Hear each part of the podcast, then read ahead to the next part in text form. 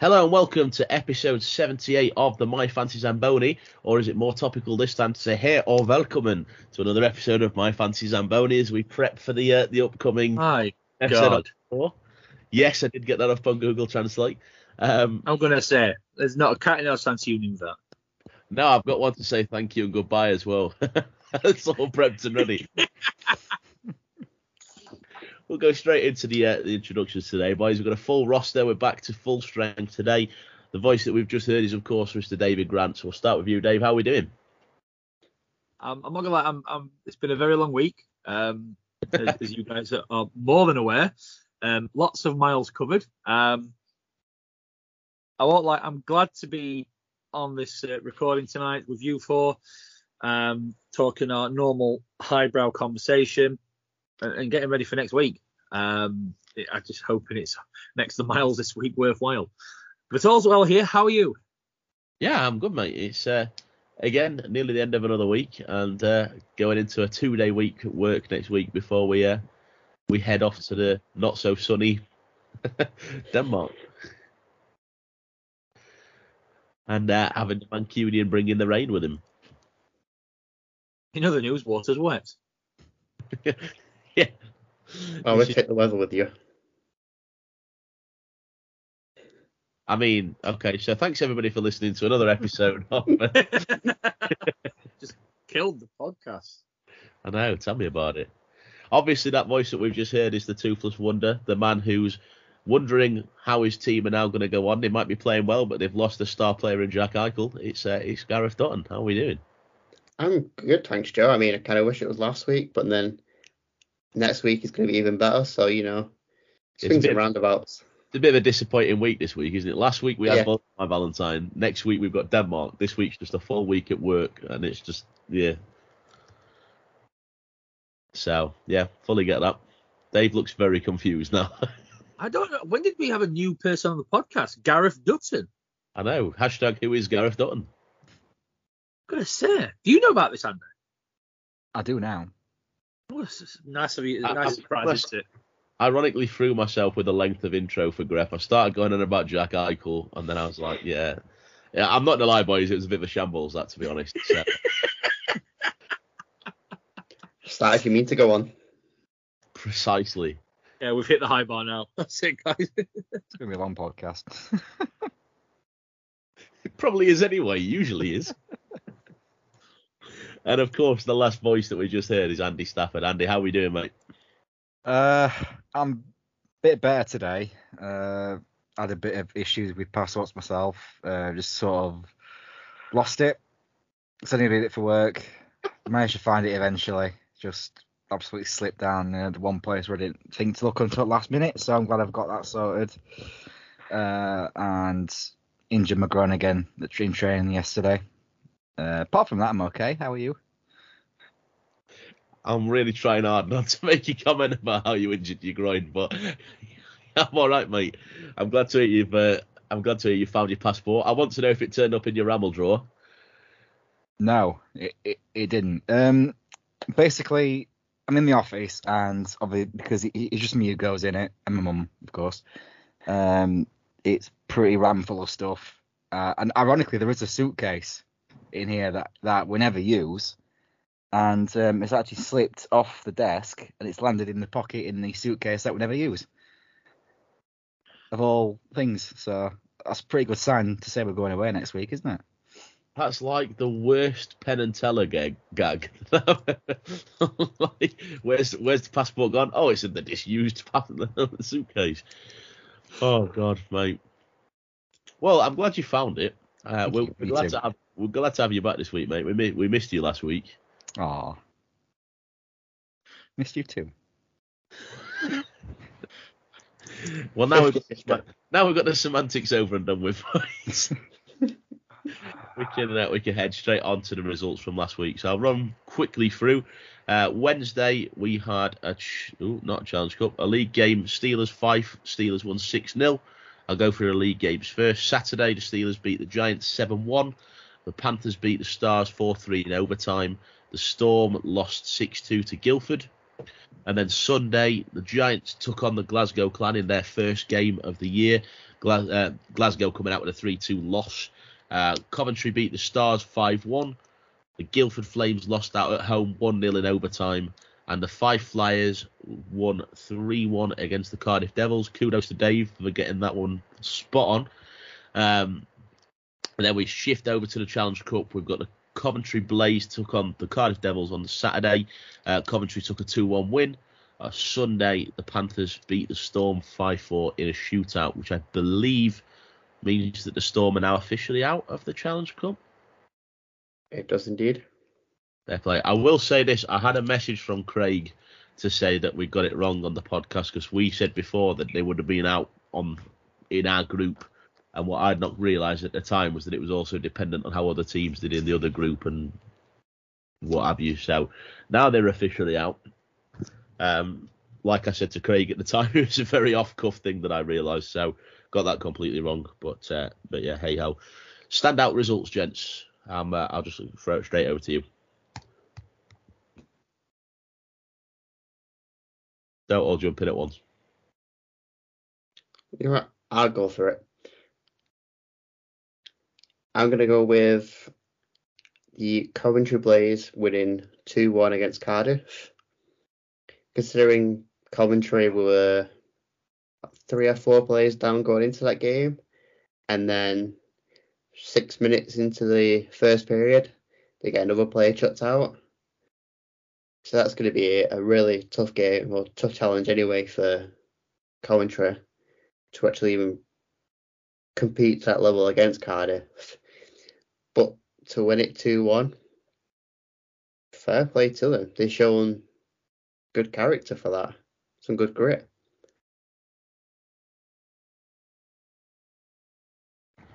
Well, I'm going to milk the prediction, the rarity that we got a prediction correct. Uh, Fife in Cardiff. Fife has been the, the bogey team of Cardiff over the last few years. Never did I expect it to get right. But uh, goals, McNicholas, um, Stadnick, um, an, an empty net goal from Carter was five um, got them on the board. Cardiff with the power play goal from uh, Crandon. But uh, as much as one game was league and one was cup, zero point weekend for the Devils. Um, very un-devil like, uh, but a good result for Fife. Um, I think they needed some good results. They, apart from destroying Manchester, they didn't have much. They haven't had much so far this year. So good result for Fife. Um, could be one of them results we already said a few times on the pod that when it comes to the end of the season, could bite them on the backside. Who knows? But uh, well done, Fife. Uh, I'm going for a game that also includes a Scottish team that has done really well to get a point out of this, and that's Nottingham and Dundee uh, on Saturday, where it finished 4 3 in overtime to the Panthers. Goals uh, from Gabriel Desjardins uh, for Dundee, and then equaliser from Matthew Toussaint. Charlie Combs bringing the, the, the Stars uh, a goal up, and then two responses from Nottingham from Christophe Boivin, and uh, ripping the uh, young Brits is Ollie Betteridge, who's been fantastic so far this, uh, season. Uh, and then further strikes for Dundee from uh, Sebastian Bengtsson, and then Christoph Boivin in overtime, winning it for Panthers 4 3. Yeah, for me, um, I'm going a bit of a homer on this one, boys, but I can't quite believe the result that, that happened on this one. It's got to be Sheffield versus Sheffield Steelers, Belfast Giants game, 7 1 to the Steelers. Absolutely none of us guessed that. In fact, again, Dave, you were the only person that actually said a Sheffield win. Uh, my personal my personal prediction was 4 3 in overtime to the Giants. Um, Andy, you said 3 2 in overtime. Greff, you said 6 5 in overtime. So we all predicted a really close game. And then all of a sudden we got this blowout. Dave, I think you said 4 2 Steelers. So you were also the only person not to say overtime. Um, yeah, I mean, the Steelers got on the board pretty early uh, with a goal from Evan Mosey. Giants came back pretty quick. I think it was three minutes twelve was our goal. Four minutes, no, sorry, three minutes nineteen was our goal. Four minutes twelve was there. So they came back pretty quick uh, with a goal through Pickenich. Uh, and then all of a sudden, the floodgates just opened for the Steelers. The first period ended 5 1 uh, with goals from DeLuca, Valorand, Eberle, and Schulz. Uh, and then another two goals later on from Sointu, and of course the wonder that was a goal from Davy Phillips. Um, seven different goal scorers for the Steelers. Uh, the Giants actually swapped out um, Beskar Awani after the first period, uh, which was certainly the last thing that I would have expected in that game. I expected him to be a pivotal player in that game. Um, yeah, I mean the main thing for me, I don't. Who got the uh, man of the match in that game for the Giants? Can we remember? I seem to remember it not being Jackson Whistle, but Jackson Whistle played an absolutely outstanding game. Oh, he had a blinder. Like absolutely smashed it. So um, And, and truth be told, if it weren't for Whistle, that's double figures for the Steelers. yeah, hundred percent, hundred percent. Because the Steelers never stopped going in that game. Um, you know, the Giants lost the discipline a little bit. You, can see a few penalties. They got a two plus two for slashing, which I've not seen given in a long time. Um, Sam Ruopp also got a two for cross checking and a ten on sportsmanlike conduct. Uh, and quite frankly, I'll give kudos to, to Sam Jones for not reacting to that because he must have glove punched him in the face a good four or five times before the referee called the, the 10 minute misconduct. Um, but yeah, just a result that either way we didn't expect. Uh, but to see a 7 1 win for the Steelers was a personal highlight anyway. And obviously, as I say, not what we expected. Crazy scoreline, that absolutely crazy, especially against Belfast. It, I just, do you know what? I mean, I remember we standing there just thinking, what on earth is going on? Like, this is just absolutely unprecedented. Um, you know, the five, I, I almost expected them to come back in the second and third just because we got all the goals in the first period. It was kind of one of those, okay, the floodgates have opened, we're going to take his foot off. We always have a bit of a bad second period, but they just, they never looked like they were ever going to get back into that game. No, it's, like I said, you, you, you kind of think also because it's Belfast, they're not just going to roll over and, and have a stomach sickle. They'll get Yeah. back in the game, they'll get a goal, and that's it. They'll ride the wave, but they didn't. Um, and, and in fairness, kudos to Sheffield, they didn't give him the chance to. Um, Yeah. So, as we've already said, you know, a result that no one expected, but a very good one um, for the Steelers. Yeah, Yeah, hundred percent. Um, next thing I've got written down is uh, gents is Dops. Um, it was the reason that we actually ended up doing a podcast last week. We wondered if they were going to be active again this week. They have been, just not quite as active as they were last. Um, there's just one DOP suspension given out this week. Uh, that is Nathaniel Halbert for the Coventry Blaze, suspended for one game for boarding. Um, that was on Saturday night's game against Cardiff uh, with an incident involving Devils forward Josh Waller. Um, what did we think to this one, boys? I'm going to give Dop some praise because we've we've knocked him, and in our opinions, justifiably over the last few weeks. Um, it go on the, the most stupidest play I've seen for a long time. Um, it just you watched it and you're like, what earth is he doing? Makes no sense whatsoever. Um, so again, he went reckless and, and all that and worth and- and completely, you know, intent to injure. But it was just the most stupidest play ever, you ever see. If anything, if anything says hold my bear and gets worse than that, then fair play to it. But that's probably up there for stupidest play of the season. And you know, if we're honest, one game puts a cap on it. I'll say this: well done, Dops. They got it right for me. I totally agree. Stupid play. I mean, when you watch the video, he's grabbed him as if to say, right, you're not actually on the ice here. You're not going to hit your head, even though you get your helmet on. You're not going to hit your head or anything. And then next minute, he just goes, bam, throws him towards the balls, and it's like, what are you doing? You. It was literally like, you idiot. What are you doing? One game and a, a fine as well. Fair play to him you can't really be having that kind of stuff in the league. It's just stupid play. I've got to be honest, I'm surprised that's only one game. Uh, having seen the replay, does look like he just shoves him right into that dangerous area as it is. It was a lot of force, and especially when it's uh, Sam Waller. Uh, oh yeah, um, Josh Waller. Sorry, apologies, Josh Waller. Um, yeah, just seems to be really forceful, and it, it, it is in that area where you know it's close to the boards, and you have plenty of time to think about that. So I'm very surprised it's one game. I, I think it should have been two but um, I'm glad that Dops took action on it and um, have brought some sort of conclusion to it, and uh, obviously giving some sort of ban, which is better than nothing. I, I was gonna say it feels like he's because he he looked like he was gonna get a penalty anyway, possibly for holding, and then he's just lost his head.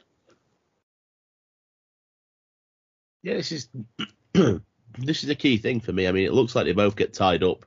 Um, I don't know whether it's Halbert that tied up Waller or Waller that tied up Halbert. As, as according to Dops, they actually said initially it's a good defensive play until Halbert uses his free hand to wrap Waller, holding him and forcing him to the ice worthy of a minor penalty.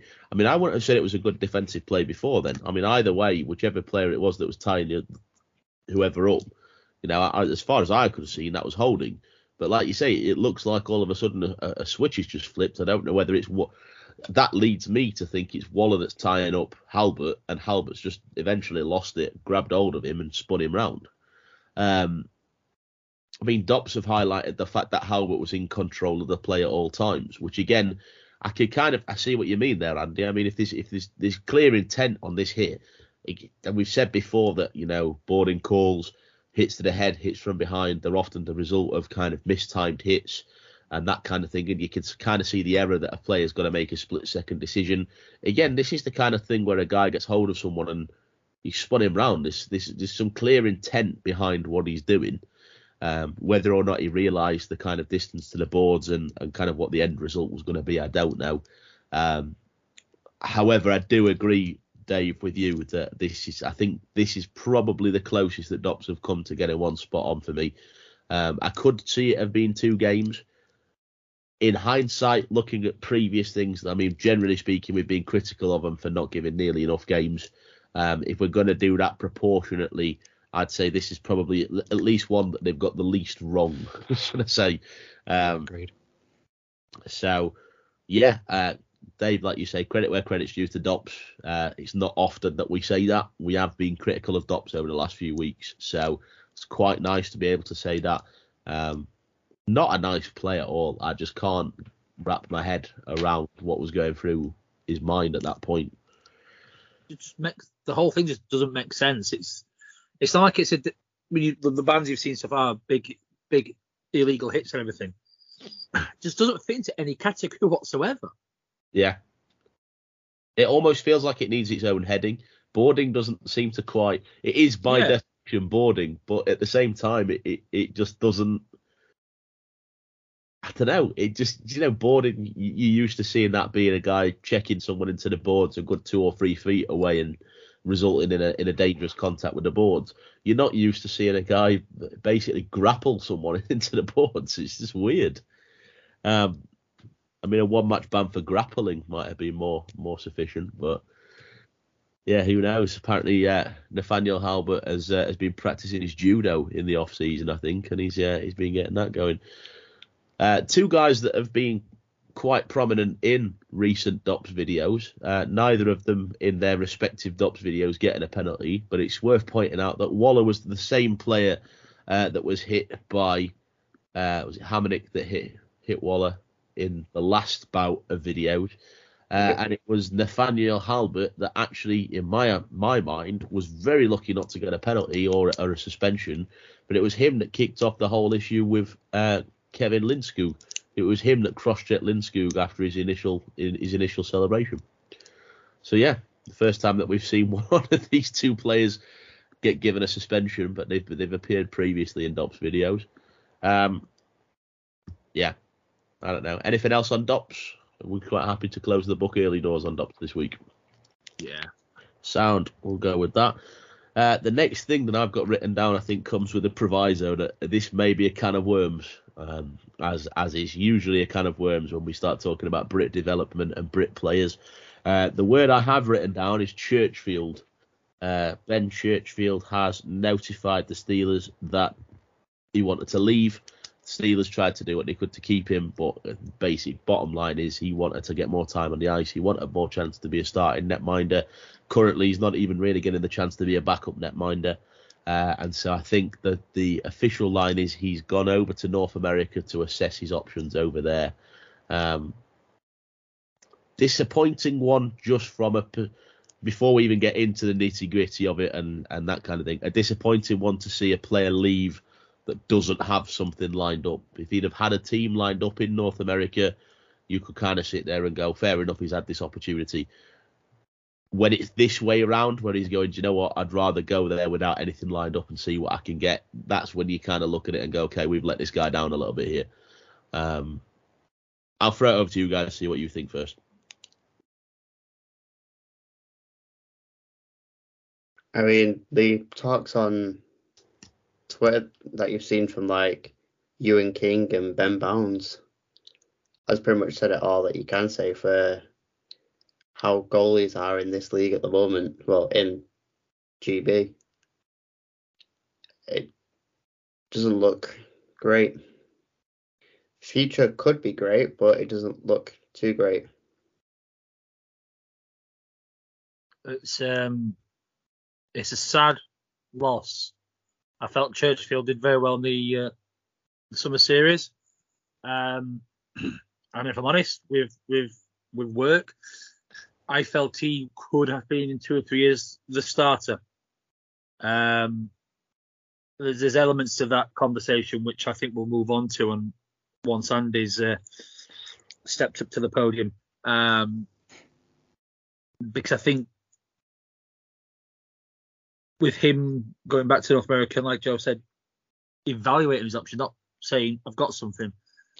I think the game in this country has come to a point where a few changes are needed, and it's borderline drastic ones. Because I think we need to do things that we don't have this. This shouldn't happen. And at this moment in time, Sheffield doesn't have a standout British backup netminder. We have a guy who's playing for Bracknell, in Curtis Warburton. That's it. And I know Cardiff have gone down the two import goalie route. And I don't know if that's the GB cap that I wear that I just feel uneasy with that another of the, the top end teams is now in essence going down that route as well. I don't know. Andy. Well, last season, Will Curlin released.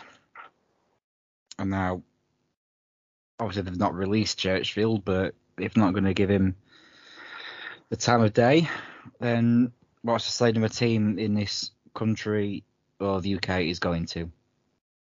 Because so many times now in the past couple of years, we've seen a lot of players come up from, from the ranks and be promising. Uh, one of them, Jack Brammer, you know, and uh, he, he knows where his level is. Everyone else knows where it is.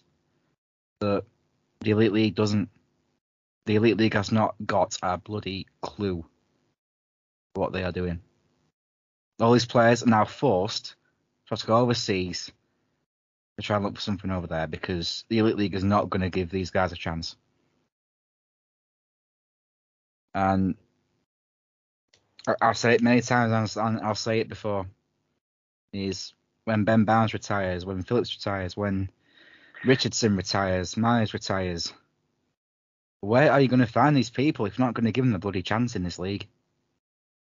Where are you going to find them? Are you going to keep uh, trying to search on elite prospects for players who have got some sort of British nationality, British background, who are eligible? Is that where we're going down again? It's just absolutely crazy. I mean, you you got so many elite players, so many so many Brits putting these points up in this league, and does that not give you a statement? I mean, look at look, look at Curly last week last weekend, Manchester shutting them out. Well, no, no, sorry, apologies. Uh, winning them again a game in the shootout. You know, if not going to give these players a chance, then what's point in signing them in the first place? It's just absolutely ridiculous now. Honestly, the old boys upstairs, they really do need to get their heads out of their asses and think what they what they're going to do in the future.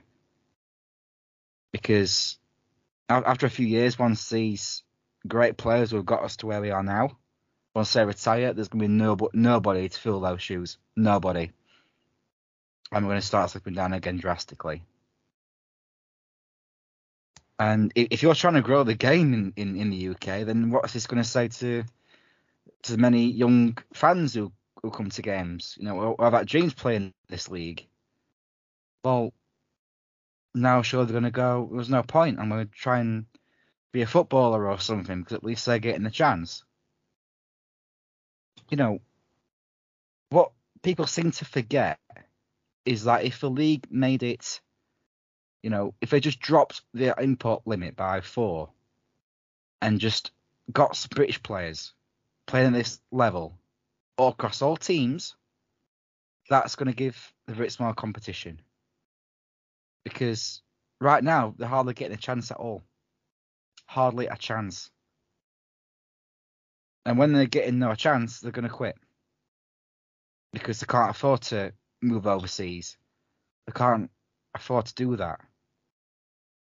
Yet so many people, so many people in the UK who have had to, who have been so determined to try and find something that they've been forced to go overseas. Because that's how that's how much this game means to them. And yet the people in charge don't give a crap about them. About about anybody who's British in this league. It's absolutely ridiculous and it needs to change now. It, it, it, it's, it's just absolutely baffling. I, you know, I'm, I'm done. I can't disagree anything what you just said there, Andre, mate. That absolutely nothing at all. I mean, you've hit the nail on the head.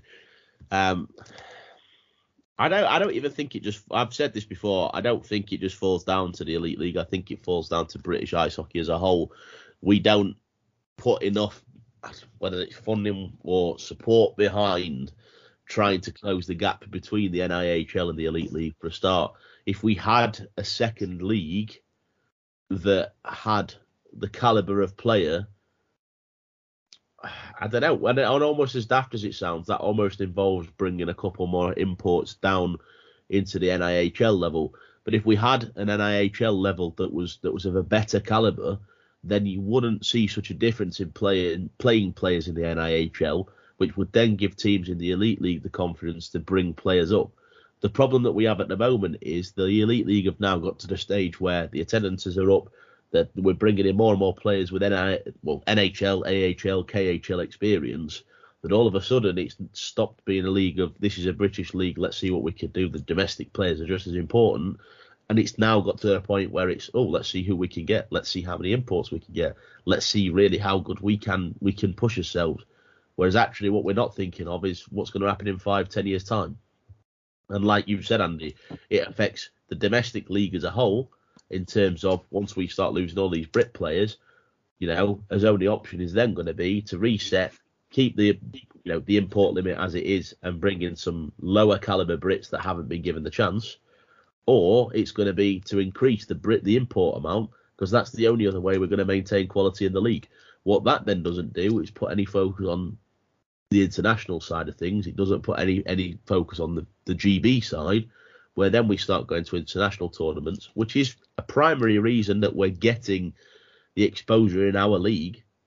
You know, that and the CHL and the performances that we've put in in European tournaments across, well, realistically, the Devils and the Panthers are the reason that we're getting the exposure and we're getting the better players coming to our league because we're starting to make statements in those tournaments and we're starting to make statements at the World Champs.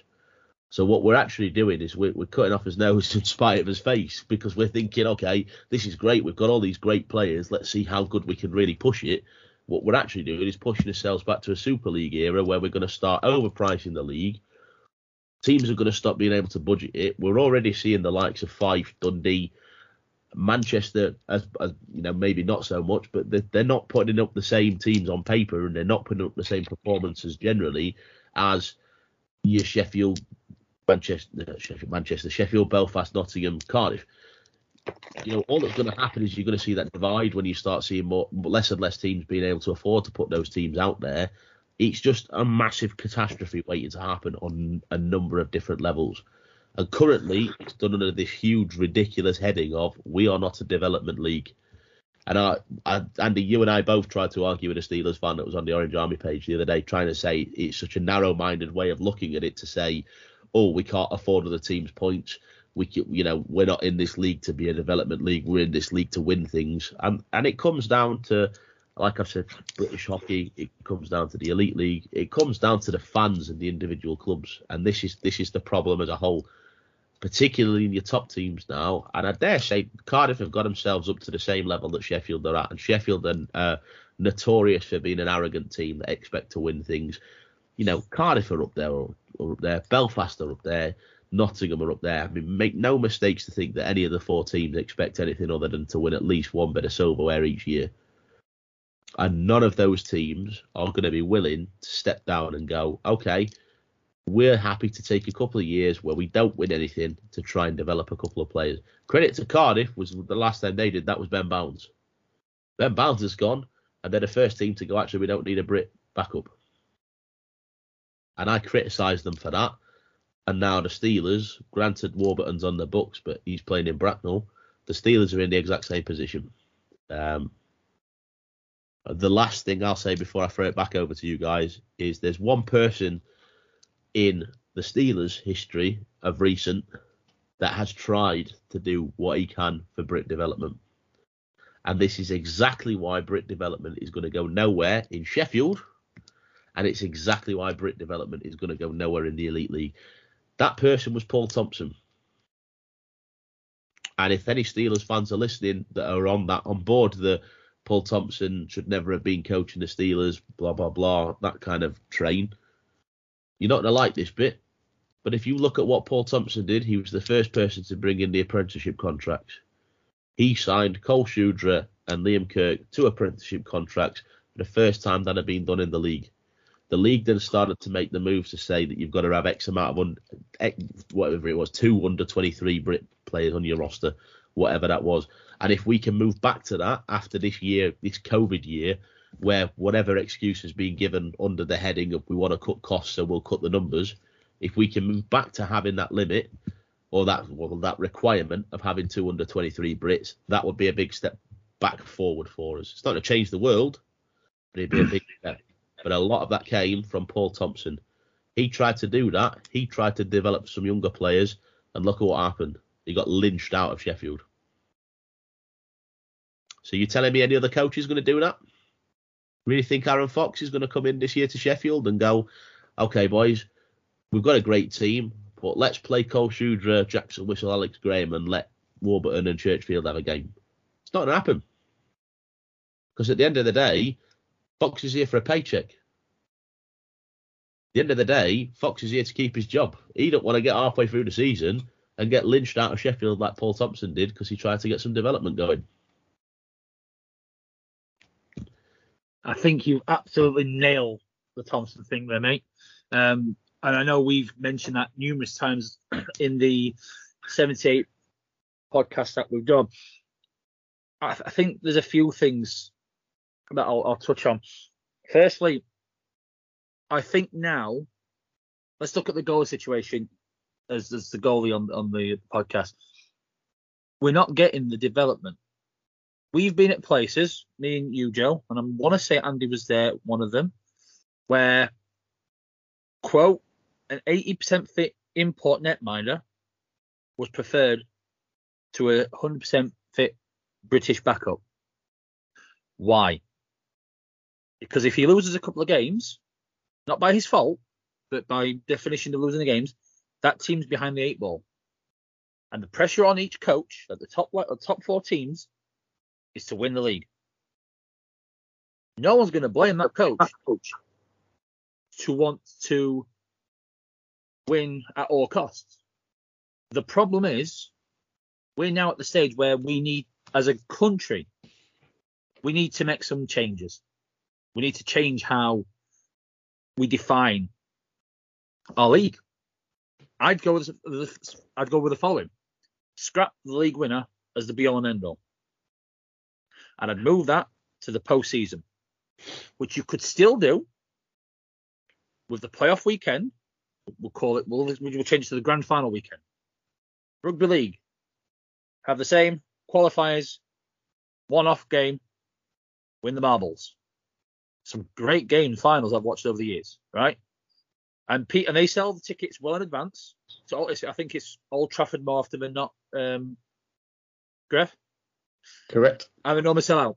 70, 80,000. Now, I appreciate Rugby League has a better um, reach in terms of TV and all that jazz. But the principle behind it is that you they, that it's doable. If you had that and it's qualified for the playoffs, you could even have a best of three first round to qualify for the, the final four. However you wanted to do it and, make it around so you got a few games out of it. The pressure's there not to win the league, where you lose a couple of games, that's it, you're behind the eight ball. Your backup can start playing more. Yeah, business end. Top goal is going to play more, fine. But you're then going to have goalers playing 15, maybe 20 games, which hasn't been seen backup wise in this country for a long, long time.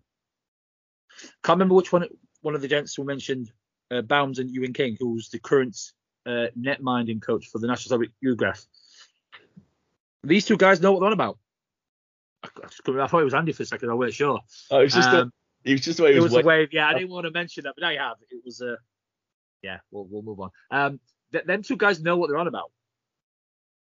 Bowns has gone through development. He's he's took the punt. He's gone to from the Steel Dogs, Scimitar Steel Dogs to Hull to Cardiff. He's now played abroad. Standard bearer. Ewan King, although he, his domestic playing wasn't at a high level, his knowledge of the game and his respect, people respect him and, and what he says about the game as a netminder and netminding. And these guys are saying the same thing. You know, the, the chance aren't there. So we need to start listening to these people. Now, I read the, the argument on the Orange Army that the, the, the Elite League is not a development league. The NHL develops their players to be the superstars.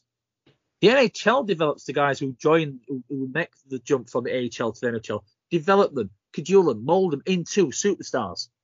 You know, the likes of Sidney Crosby, Ovechkin, McDavid are one-offs. The rest have to go through the mill and, and the yards. That's development. However you look at it. So if it's good enough for the NHL to do it, any league in the world is good enough for them. The narrow minded attitude has to end. And I tell you now, the Elite Series, what was it? I think it was was it 12 and 8, the, the split between imports and, and Brits? Yeah. They could have easily oh. gone down that line and gone down the line of we're doing this for COVID. They could have easily done that. You, it's two less and still have 20 players, four line hockey, they could have easily done that. Now, on all accounts, Sheffield was the one, one of the two teams that didn't want to have the the cut off, as it were. Um, you you you mentioned it's heading to Super League um, times, uh, and that really set the game back a hell of a long way. Why do we want history to repeat itself?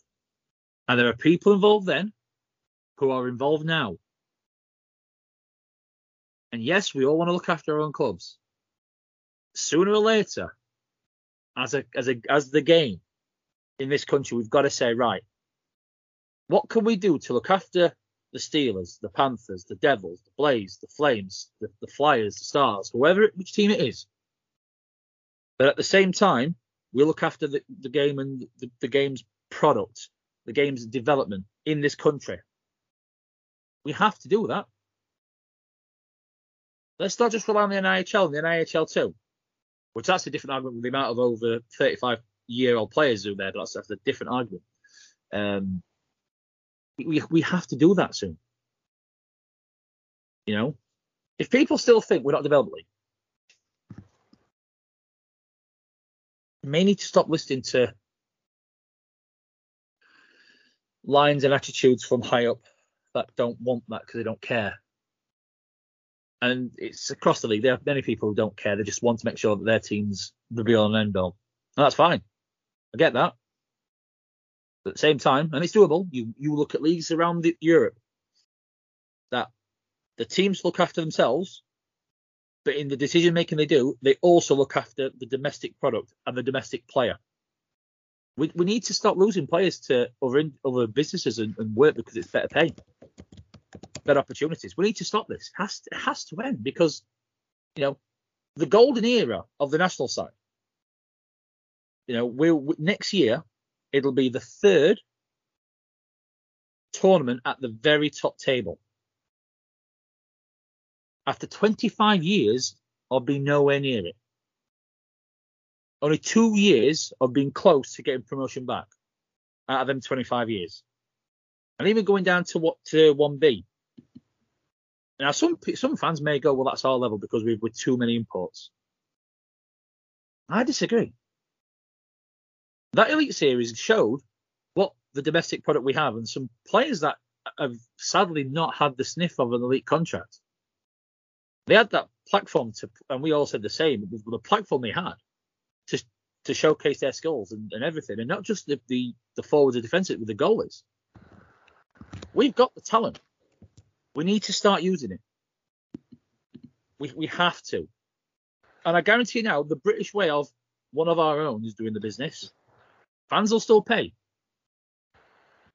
And I'm not saying imports that come over here, they're all just, you know, just give us a paycheck. I don't care about where they're based. They don't care about the community because a load of them do. And we know that.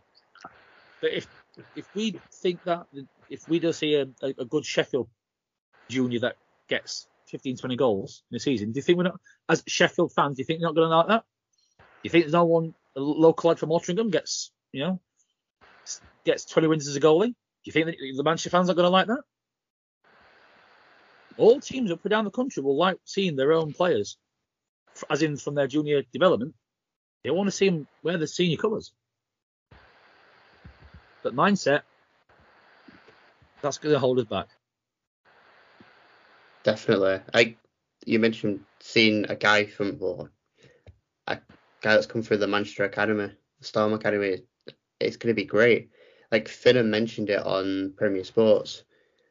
We're about three years away from getting actual homegrown talent from Manchester playing for Storm.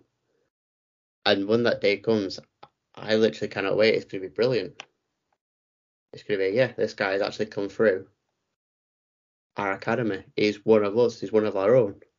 It's like, say for example, in football, you look at like Marcus Rashford, all the good stuff he's done throughout this whole pandemic. It's like this is great. He's actually one of our own. He's from a council estate of Wythenshawe. He's literally he's from Manchester. He's one of our own. It's great, but you want to have that pride in hockey as well. But look at just another example, your guys, the class of '92. All through that academy, became world stars. And I appreciate it's a different sport, but it's the same ethos of through the academy, through that development, and the world was their oyster.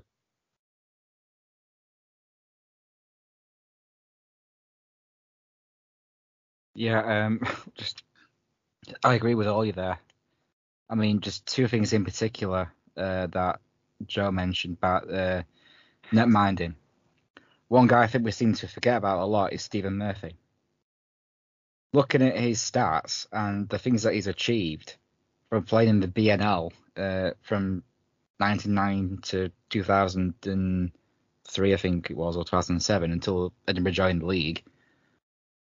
You should look at the things that he's achieved in that time.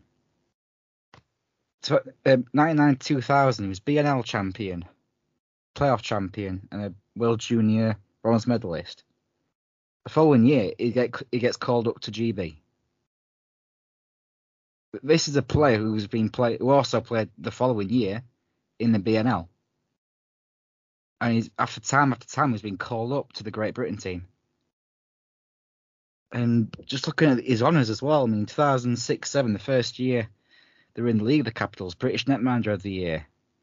Uh, 2007 8, All Star team for the World Championships. Again, the following year, British Netminder of the Year. Following year, British Netminder of the Year. The IHL All Star first team. Best goals against average of 2.24. Best save percentage of 9.923. A playoff champion and World Championship Division 1B Best Goaltender. And this goes on and on and on. The amount of things that he's, he's achieved all the way up until 2018-19, which is last season uh, with Belfast. Again, he finished as a champion. And for a lot, a long time when he was with Belfast and Edinburgh, he's playing 50 odd games a season. And his stats are just incredible and makes you think, doesn't it, that there's only really two British netminders that you can think of was been given the chance. That's Bowns, obviously. Hull gave him that chance uh, after he, he, was with Steel Dogs for for a while, uh, and obviously with Edinburgh joining the Elite League after being in the BNL for a long time, and then Giants calling him up, and just the incredible career that he's had over there he he just shows you what can be achieved if you give these players a chance. It doesn't all have to be about imports and all that stuff because you're going to get players, British players, that are probably going to be not even far under what some of the imports that they bring in. You know, and you also mentioned about Paul Thompson and Liam Kirk. Say now, if Paul Thompson given, didn't give him a chance in Sheffield, then I don't think he'd have been drafted because it, it looked at you know the, the EP, EPIHL as it was then, and and they're gone. Well, looks pretty looks like a pretty easy league to me. You know, we've got these players that I've never heard of.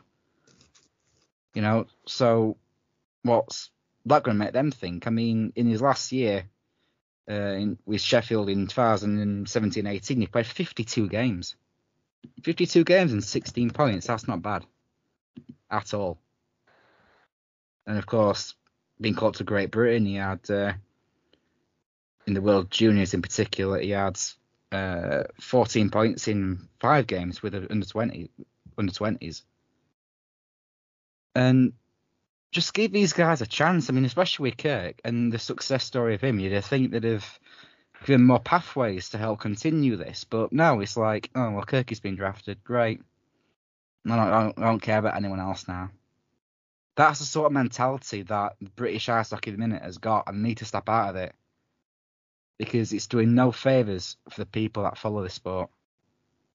No favors at all. Yes, it's great to see, you know, Keaton Ellaby or um, JJ Piccinich, who has been obviously wrapping up the um, uh, the ECHL over the last few years.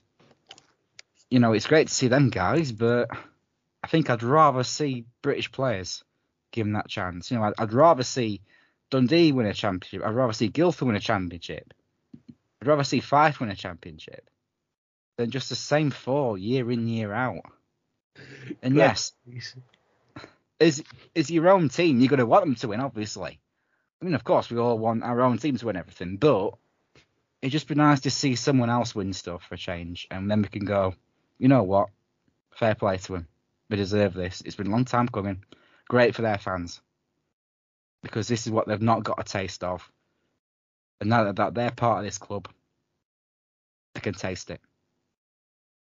So, honestly, I, I have no idea what British hockey's playing at, given the history that we've got with those two in particular, who, who have just been incredible in, in the UK. So, just give other people a chance, for God's sake. You know, it's the proof is there on elite prospects, Murphy, Kirk, of what they can do if you give them that chance. The proof is there. Just bloody follow it. You missed one goalie off for me, which was Stevie Lyle. But if you look at his, yeah.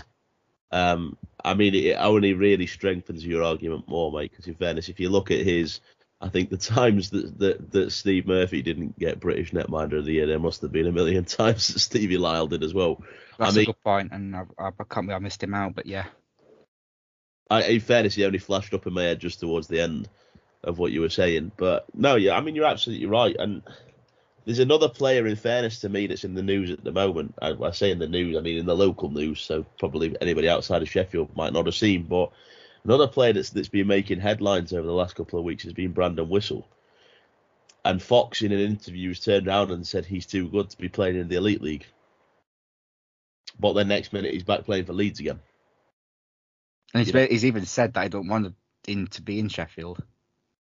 It, it's the same as the Luke Ferrara thing uh, uh, again, but in a slightly worse time for it to me. I mean, the Luke Ferrara thing, from a Steelers perspective, and, and Thompson under for letting Luke go, and, and to me, it was a logical move to let Luke go because at that point, you know, we had got a, a full quota of Brits. We weren't getting a full quota of Brits that were quite as close to the end of their career, and that's that's no disrespecting to the to the Brits that we've got in our Brit pack now you know, at that point, it was a case of there's no room on our roster. If he does, if he stays in Sheffield, he was going to be sat on the bench for 90% of the time. And uh, Ferrara's the perfect example to show that actually, in that instance, letting him go to Coventry was the best thing we could have done. Best thing we could have done for the GB team, because letting him go to Coventry gave him all that ice time for him to then play. But is Brandon Whistle going to go and play for Manchester or Dundee or Fife?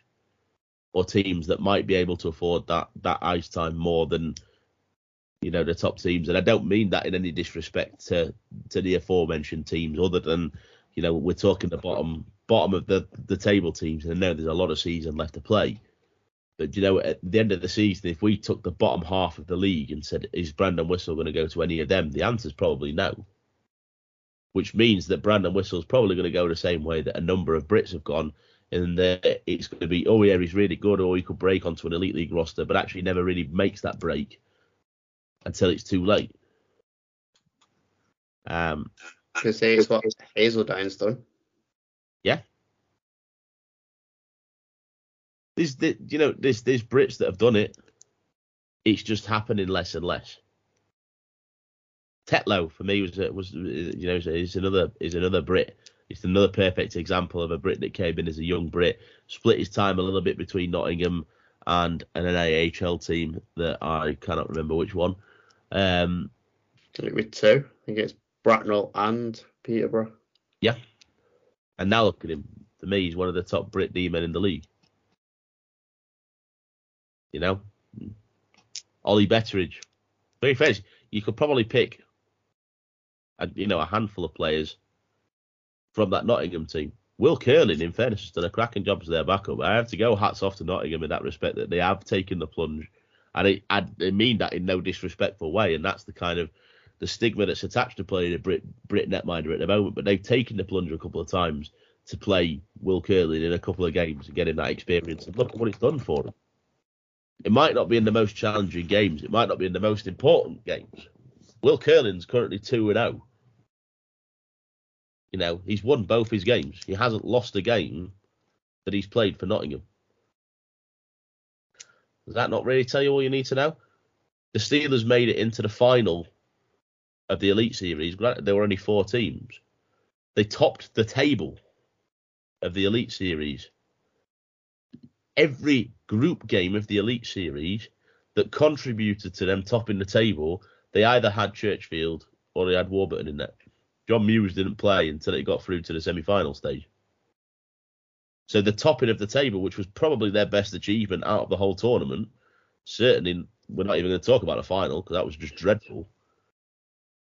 But the topping of the table, which was their highest achievement, came at the hands of two Brit netminders. Not by their choice. Yeah, I don't know. We, we, we could go on about this forever, gents. This is this is this is the problem with this kind of thing. I said it was going to be a can of worms. Um, Like a rabbit hole. it is. It is Granville halls are available. like clockwork. But no, gents. I mean, I you know, I I'm going to say we could talk about this forever. We know that something's got to change. um, and something's drastically got to change. And the thing is, as well, people don't realise that the let's say the stigma that's attached to it, the the concern that's attached to it, because that's what it is. It's people being concerned that if we put a Brit netminder in, or if we play the younger Brits, we're not going to do as well. And okay, from a team that's expecting or that's expected to have that success, but the minute that one team takes that plunge, maybe not from a netminder perspective. We talked about the fact that a netminder perspective is a little bit of a different one because it's not one player that's on the ice. It's you know you you, want you, your netminder to be as solid as possible, and it is a big impact on the game. But even if we're talking about playing the younger Brits as outskaters, there's your D men and your forwards. The minute that Nottingham decide to start taking an extra forward and an extra D man that are Brits rather than imports, you're going to start seeing Belfast do the same, Cardiff do the same, Sheffield do the same. It's not even like it's a case of us saying, oh, we can't just afford other teams' points. We can't just start giving points out as charity because we want to develop players. It's not going to be like that because other teams are going to follow suit. And if they don't, you make it a league rule. It's baffling to me that we don't at least have a league rule that you can only have one import netminder on the roster. Don't mind having two import netminders in the ranks. If that's what you want to do, that's fine. At least have one Brit netminder on the roster. You know, when you sit there and start a game against Cardiff, you've got two import netminders sat on the bench, and vice versa, because Cardiff will do the same. That's the part that for me is just it doesn't sit right. And if COVID kicks in, like we all hope it doesn't, you know, and we end up having some weird backwards elite series that seems so unnatural to us all because it's not an actual league, it's not a normal season. Or if even we end up having a season next year where we have increased Brit numbers because we can't afford to bring as many imports over because we can't afford to get the the, the passports, the passports, the visa, the accommodation, the flights. If there's not going to be a chance of a full time league, let's remember at that point that these are the same Brit players that we were turning away because they weren't good enough 12 months ago. But you know, if anything goes pear shaped, for whatever reason we can't run the league at the capacity that we're running it at, it's those players that are going to save it. It's not your Keaton Ellaby's, your Piccinichs, your Reinhardts, best your Beskorowanys. I've just picked three Belfast players. I don't know why. You know, it, it's not your top import players. It's your Brits that are going to save this league if anything goes wrong. I think we just might need to remember that.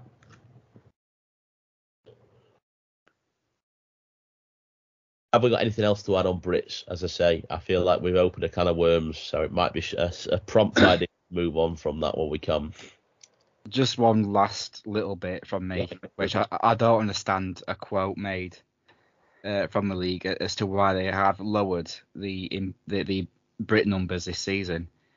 Is because they couldn't afford it, but they could afford to bring a 200 game NHLer on a flight on a wage that we can only imagine really, definitely one of the top paid in, in the country or the UK. But how could you afford that and not afford Brits who who don't expect as much, who don't need to fly over, who don't need accommodation? It's it's it's just baffling to me.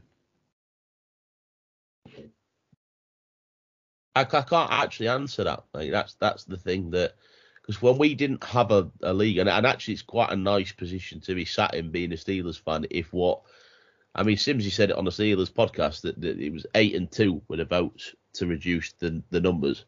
It was the the two teams that didn't want it were the Steelers and the Devils, as far as Simsy said. Shock horror.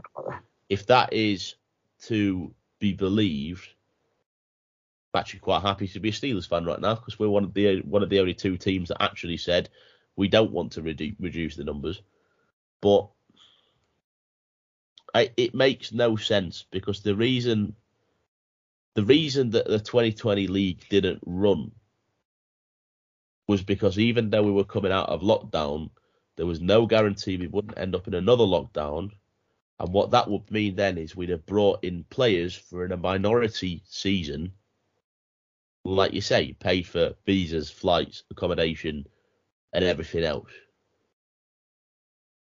So surely the answer to that, if anything, was to bring in more Brits this year, just in case anything happens, so that actually we're not paying through the nose for accommodation, we're not paying through the nose for flights and visas. If we've got that extra budget for wage, we put that on a better player because realistically, no matter how good that player is, they're going to cost the same in visas, accommodation, and flights. So do you know if you've got a team like Nottingham, Cardiff, Sheffield, Belfast, one of the teams with a higher budget, you put that money into the wages for the the, the, the import players that we do get. So if anything, actually, what you'd end up with is more Brits and a higher quality import. Yeah.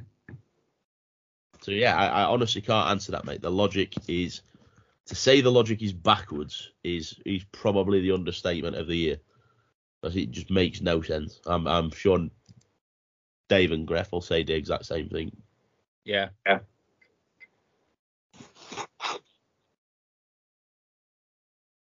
I, I think, gents, unless unless we've got anything else to add on it, I think that that pro- probably is about the best heading that we can actually leave that on because I think that just summarises the whole issue.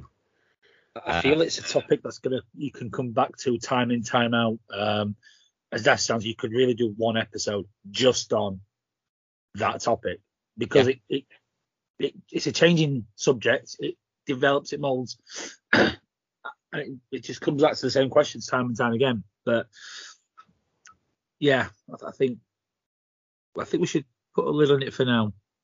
I will be, we'll, we'll give it four or five weeks. We'll revisit it. We, we usually do it about every four or five weeks, I think, anyway. Um, the sad thing is that it's usually because it's been prompted by something like this. Yeah. I'd like to be able to talk about it just as a what would our ideal be moving forwards and not talk about it like, oh, another Brit's being wasted. But N- I'll never change. No, no, you're Those right, mate. There'll, there'll be a point in 10 years' time when we sit there and go, well, I've told you about that. We said it every every four episodes for a year on the podcast. We told you. Um, but the time is not now. I'll just end on this because it's kind of ideal because Denmark did the same thing many years ago. They made some drastic changes to their domestic structure and, and systems. And not only did they develop many players for their national side, in turn, that took them from a 1B, 1A nation to a regular at the top table of international hockey. You now see the number of Danish drafted players and Danish players in the show. And in fact, I want to say that the guy who scored the game winning goal for Washington to win the cup was a Danish player, just by chance. I want to say the number of Danish players you see now in the, in the, the NHL all stem from changes to the domestic system, domestic system, sorry, that allowed the local player to thrive, develop, and now you see Danish see Danish players in the the SHL, KHL, the HL, the NHL. You see it, it happens. It's a great example. Food It's for Lars. Eller, wasn't it? Yes, yes, it were. Thank you. And I just mentioned it because obviously we're there next week. Yeah. No, perfect way of uh, of segueing that. I think. I mean, I said, gents, I'm I'm happy to leave it at that and pop a lid on it for now. Um, unless anybody's got anything else to add, I think we'll move on. Try and get a bit more upbeat and a bit more positive now. I think I think all of us could uh, easily be very negative about this for the next hour. Um, so we'll move on from that then, uh, as no one We'll jumps. stay positive and test negative. Yes, I think you might have just named the podcast. Gonna say that's title for tonight. yes, we have. Well done, Griff. In fact, do you know what? Before we carry on, I'm going to write that down. So you don't forget. Yeah, Good literally. work, When I'm watching a Penguins game at 2 a.m. and it's finally up, the, the podcast's finally uploaded, I don't have to message and say what are we calling it again. Um, right, gents. The next thing that I've got written down is first impressions. So after trawling back through um, two episodes ago on on Spotify, because I've crossed out every week from the agenda, and I couldn't honestly remember which teams we've done. I can now confirm. Currently, we've done Guildford, Cardiff, Sheffield, Dundee, Nottingham, Manchester, and Coventry. That obviously leaves three teams to go. Uh, one of those teams we aren't going to touch just yet because they've played one game, and it'd be a little bit harsh to give them first impressions after just one game. Uh, so today we are going to do Fife, and we are going to do Belfast. Someone pick a team. I'll pick Fife. Go for it. Um, I mean, we'll all do it. I want someone to pick. yeah, we will. we've we've watched them twice in Sheffield, um, and you know, obviously highlights on the internet and everything. It, they remind me of the moment of, you know, you see them them grand old buildings that aren't looked after and they just decay. Bear, bear me when I'm saying this. buildings that you know famous. No, here, here, this. The the, the the the grand buildings in where in the world that's just left to rot. That used to be the focal point. Used to be you know such a grand thing. And I just get that feel with the Flyers at the moment.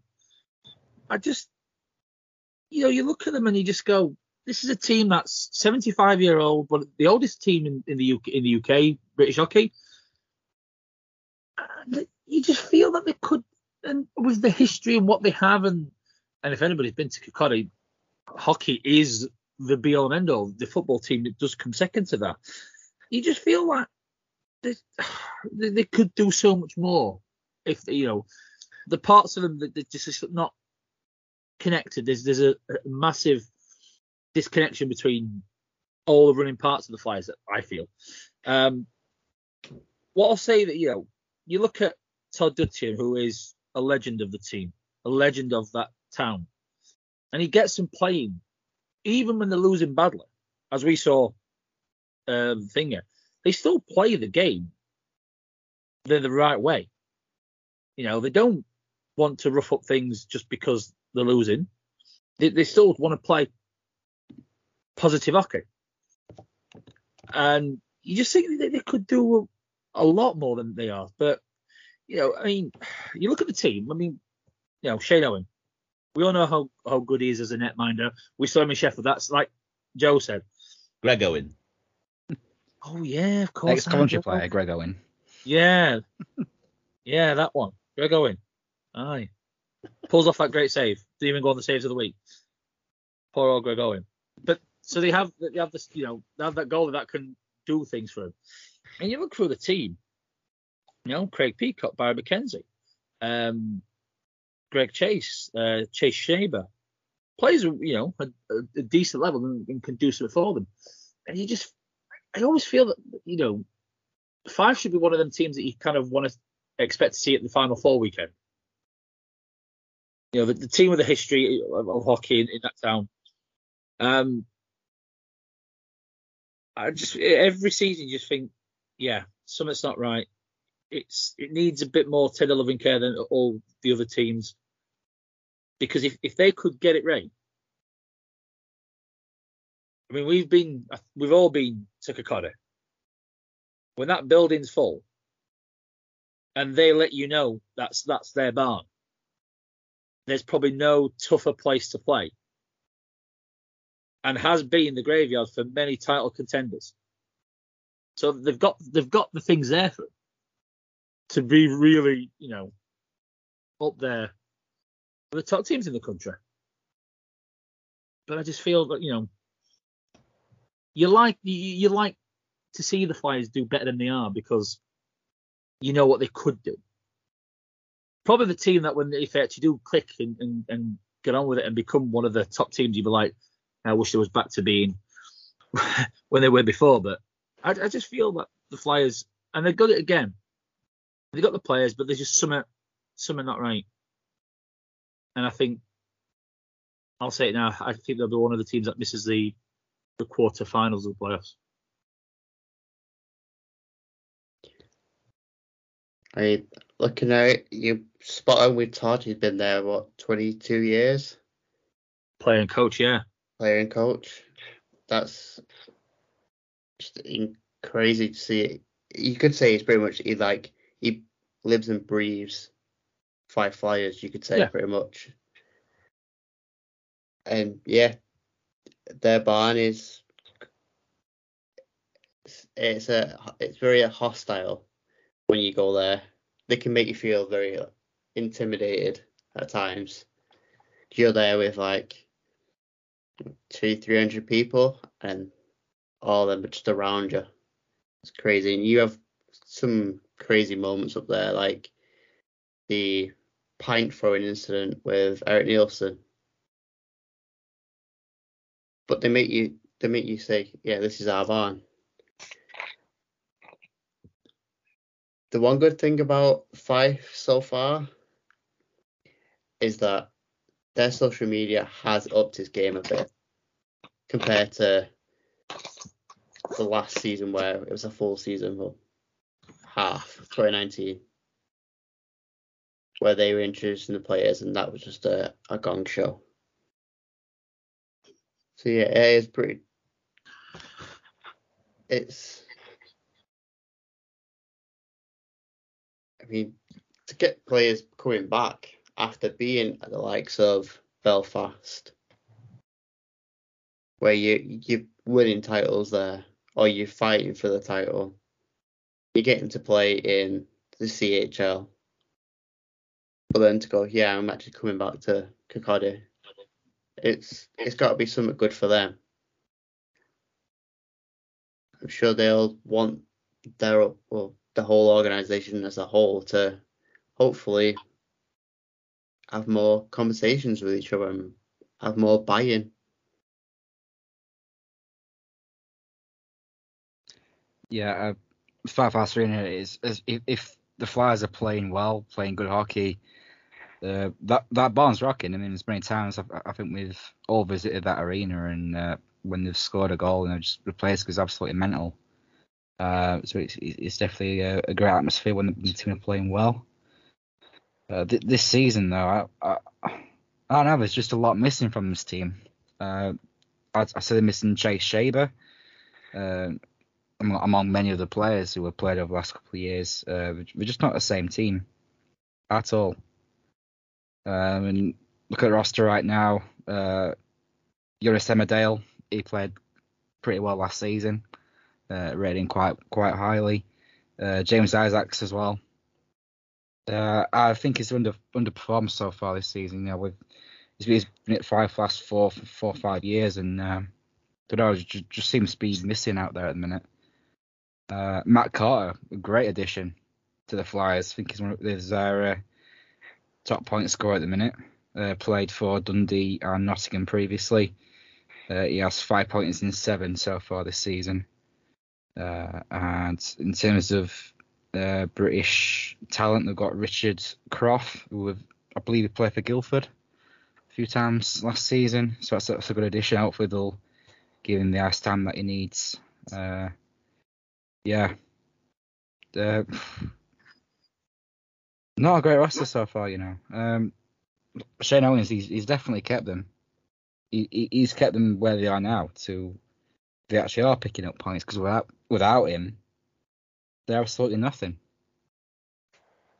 And it's really disappointing for for a Flyers team because we've seen them have seasons where they play fantastically and uh, really given everyone a great game of hockey. No matter who you, who you support, it's always been uh, great to, to watch them play good hockey, and, and and that's what you want. But so far this season, really really disappointing for me. Um, yeah.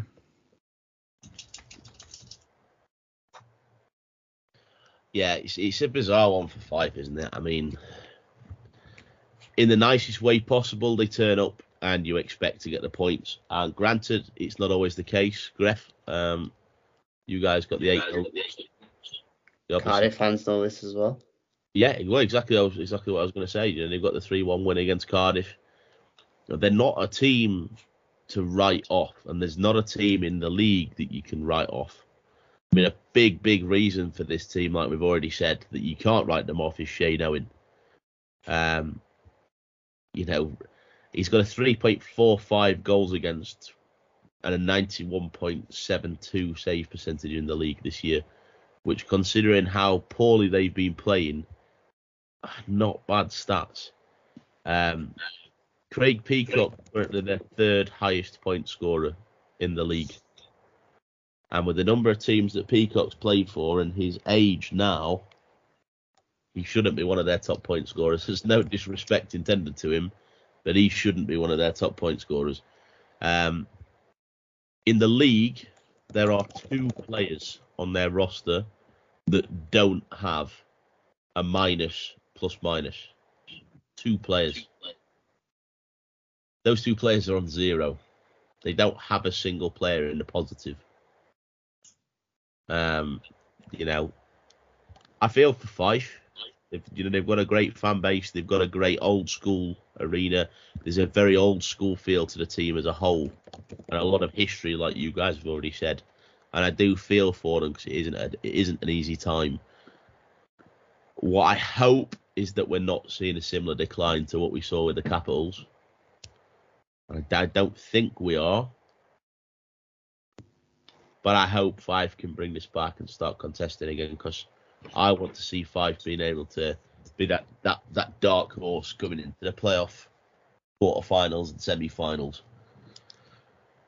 You know, um, yeah, not not much more I can add, gents. Just a disappointing team that I hope, if they don't improve this year, I hope they can bring some improvements to it next year because they are they are a great team to play.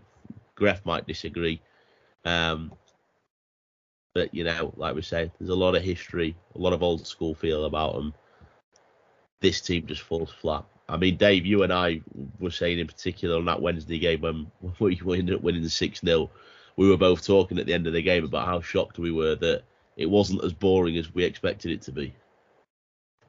Um, you know, we were both expecting it to be a really flat, boring game, and that was before it even started. That was just on the basis that we were playing Fife. We knew we were probably going to win convincingly, and we just expected it to be a completely unentertaining game. Ended up ended up being a interesting game. And they got a, an applause off the ice. And a team that you rarely see a team lose 6 0 and actually be applauded off from the home fans. Yeah. And it went the sarcastic applause. It was a genuine applause of, do you know what? Yeah, we're doing a number on you. You've actually played okay. You've, you've kept it playing okay. You, you, you tried being competitive. You didn't give up. And you get respect for that. Yeah. Anything else to add on Fife? I think, I mean, I agree with you, Dave. I, I think we probably all agree that if we were going to pick a team to not make the quarterfinals for the playoffs this year, we all agreed that Fife are probably that team. I know, Dave, you've already said it, but uh, yeah, I mean that that for me is I can't see them making anything above that line. Seeing shaking heads, so that's fine. We'll uh, we'll move to Belfast, um, which I think is, going to be a bit of a chalk and cheese moment. I mean, I think we probably consider the game against Sheffield as a bit of an anomaly in terms of how much of a blowout game it was, but a bit of a chalk and cheese comparison. I think doing Fife and Belfast on the same episode. Um, I'll throw it straight over to you guys.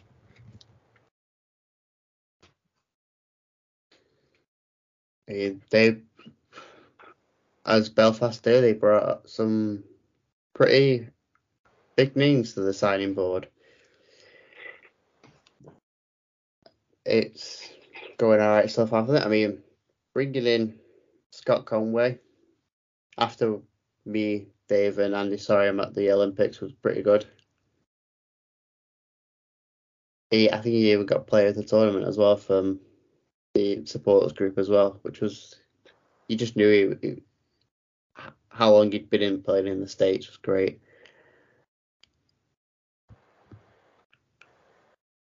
Bringing back Whistle, I'm not too sure on that one, but then again, he'd been to you guys, been to Panthers. I don't really think he'd go to Cardiff. He, there was only one option really. I mean, he is a on his day he is a pretty stellar goalie.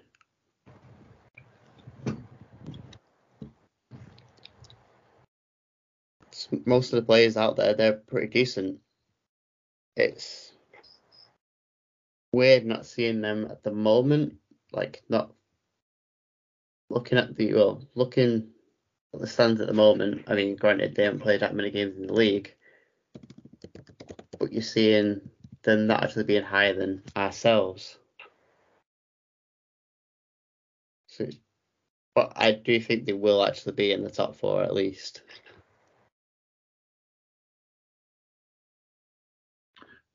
you you you know what you get with Belfast. They are, and they've, again they've got a team that are going to compete for the league. Um, and you, like I said, best scorer in eight, whistle, uh, two goalies that will that can you know win them games, um, and they'll give them the, the, balance when it comes to the end of the season. Um, we all know what Ben Lake can do. Uh, Ciaran Long, if he's given the the relevant ice time, We've already seen what he can do. So they've got the players, uh, as ones you mentioned, Griff. You know, Lewis Hook is, is, a Brit that I I feels underrated, if I'm honest. Um, I think at the moment though, but Bel- Belfast seem to be struggling on the road. They've already lost games, whether the cup or league. Dundee, Manchester, and ourselves. Now, okay, very good result uh, a couple of weeks back in Nottingham, but to already lost three, um, and did they lost in Cardiff as well? Memory yeah. says right. So to already lose to your rivals so early in the season in terms of not being able to counterbalance it, it's it, it's what we said in terms of the Brit discussion. It's behind the eight ball, and they all now need to put in a run just to get balance. So I still think they'll do it, and they, have got the team to do it. Um, we all know that. Have they given themselves already some a bit too much to do? But I, you know, they'll compete for all three pieces of silver.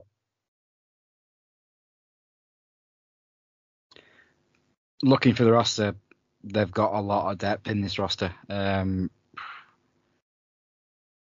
it's, it's it's also good to see that they've actually given um, well, say given a chance. None of them none of them have given a chance to play a game yet, but in terms of signing wise, like how they actually have um, two new um, Northern Irish born players on their roster, and that is Kel and uh, Rob Stewart, the assistant coach for the Giants' son, Mac Stewart. So it's great to see that they've been signed.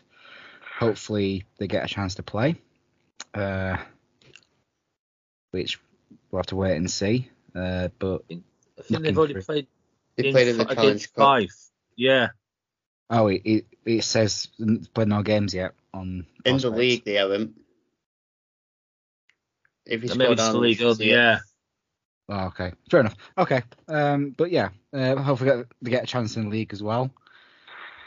But yeah, very good, very good uh, roster, especially addition of Griffin Reinhardt. I mean, that's a fantastic signing right there. Uh, especially when it come from uh, the Iserlohn in uh, Germany. But again, just just some good pe- pedigree players on this team. Uh, one Brit as well who's lined up is Scott Conway. He's got eight points in six games. Uh, again, that's another player who's had to go overseas to develop because there's no chance here. Uh, he first started playing for Nottingham Cougars in the juniors before moving to America uh, to develop. And look at him, look at him now. I mean, what a signing he's been for Belfast. Uh, it's great to see Ben Lake back as well. I thought he had a great season with Belfast first time around. So, yeah, they've got a fantastic team this this season, um, and yeah, just just a very strange, not the sort of team that looks like they'd lose to Sheffield seven one, but hopefully that's just a that's just a one off and uh, we get to see what this roster can really do going forward. I don't hope it was a one-off. I want to see it again. It was incredible. um, no, I agree, though, boys. I mean, this, this, to me, they have the best team on paper. Straight away, I'll say that outright. Um, Conway, like you guys have all picked him out. Uh, what we've not spoken about is his Challenge Cup stats. Eight games in the Challenge Cup, 15 points. averages nearly two points a game in Challenge Cup. Six six goals, nine assists. Uh, David Goodwin also eight games, 15 points in the Challenge Cup, and then Piccinich 12 points from eight games in the Challenge Cup. These, you know, they're absolutely killing it in the Challenge Cup. Rocky start in the league might bite them as it comes to the latter end of the season. Um, as a Sheffield fan who hopes to be in the mix as well, I hope it does bite them towards the latter end of the season. Um, but no, there's no doubt in my mind he's gonna these guys are gonna be contending for a top spot in the league. Beskorowany and Whistle, you know, probably the best goalie one two in the league. Um, but yeah, I mean, like we say, uh, Griffin Reinhardt for me, I didn't notice him. Uh, you know, I know he's a D man. Um, you know, in terms of his plus minus, he's not going to negative in the elite in the league or the or the Challenge Cup. He's put up a couple of points on the board. I don't know. I wonder if he's going to be another Liam Reddox, the the star signing that doesn't do a great deal. Um, but I mean, there's enough people on this roster to start doing stuff to to make up for that. Uh, Darcy Murphy, six games in the Challenge Cup, no points. Um, let's have a look at his league stats. He's still Four games, one point. four games, one point. Darcy Murphy probably being the most underwhelming signing for them so far, given how well he did last time. I know I'm underwhelmed because I've got him on my fantasy team, so I'm a bit disappointed with that. But um, yeah, I mean, this make no mistakes, this team is going to be up there when it comes to it. Like we say, a rocky start to the league, three-two loss to Cardiff to to, to start off the league campaign. They come back, get a five-three win against Coventry, then they get the three-nil loss against Manchester, but then they turn that around, go and play in Nottingham and beat them five-nil in their own building. Uh, then a 7-1 loss against the Steelers, and then they go and take a quite a, a, a close fought battle against the, the Clan with a 3-2 win. So it seems like they're on a bit of a lose-win, lose-win, lose-win kind of trend at the moment. Um, I'm sure they'll be breaking out of that shortly. Sunday's their next league game against Dundee in Dundee, so we'll see how that one goes for them. But yeah, I mean, there's not much more to say. These guys will be contesting for all of the silverware on offer this year. Um, no doubt in my mind about that. Anything else to add on Belfast? I think I think we're you know pretty. Like you would have mentioned Kevin Raine. I really like Kevin Raine. Um, in fairness, I've said it before. The one player missing from this roster for me is, is Jordan Smotherman because he was another player that I really liked that played for Belfast. Um, I was expecting you to say Jonathan Ferland then. Well, Jonathan Furlanders. This is the thing that Belfast have had so many great players with them over the last few years, but I do like Kevin Raines. Probably is my favourite player on this roster from from previous seasons. I'd love Pat to see Dwyer. Kevin- Pat Dwyer, yeah, another another one. I, honestly, we could go on for ages about some of the players that, that Belfast have had. It's it's crazy. Same for Cardiff, really. Um, there's there's there's there's quite a clear trend as to why Cardiff and Belfast have been winning silverware over the last few years. Um, and like I said, yeah, I, I've no doubt that they're going to be doing that this year as well. Kevin Raine's actually one of their top point scorers in the league at the minute. Three points from six games, six penalty minutes. Yeah, my favourite player for them. But I did like some of them. Um, anything else to add? Seeing shaking heads. So, the next thing I've got written down might be another kind of worm. So we're going to restrict this uh, considerably to the topic at hand. Uh, social media, our favourite topic. Um, yeah, the reason that we've got this on is primarily for club social media use. We will restrict it to that because if we start getting onto fan social media use, we'll be recording until we get on the plane next Wednesday. So, um, Still Yeah. recording then. well, exactly that's what I mean. We'll be recording until we get on the plane and We'll afterwards. on So, yeah, yeah. afterwards. Um, I'm just going to throw it straight over to you guys. I think the primary reason we added this was just a, a lack of professionalism in one particular team's social media. Um, and I'll let you guys do the actual rundown of that because, yeah, it just baffles me. Can you guess who it is? Uh, yeah? I'll I'll start by asking a question. Are, are we playing Cardiff or are we playing Coventry this weekend at home?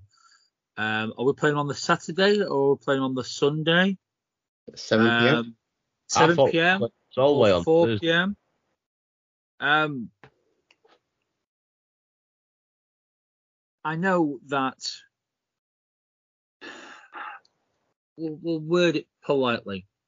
If you're going to do the job, do it right. Even when Do it, you do put it. the graphic on that has the right team and the right time. Now, if if any of the club stooges listen to this and goes, well, they're trying the best and it's all this, stop there.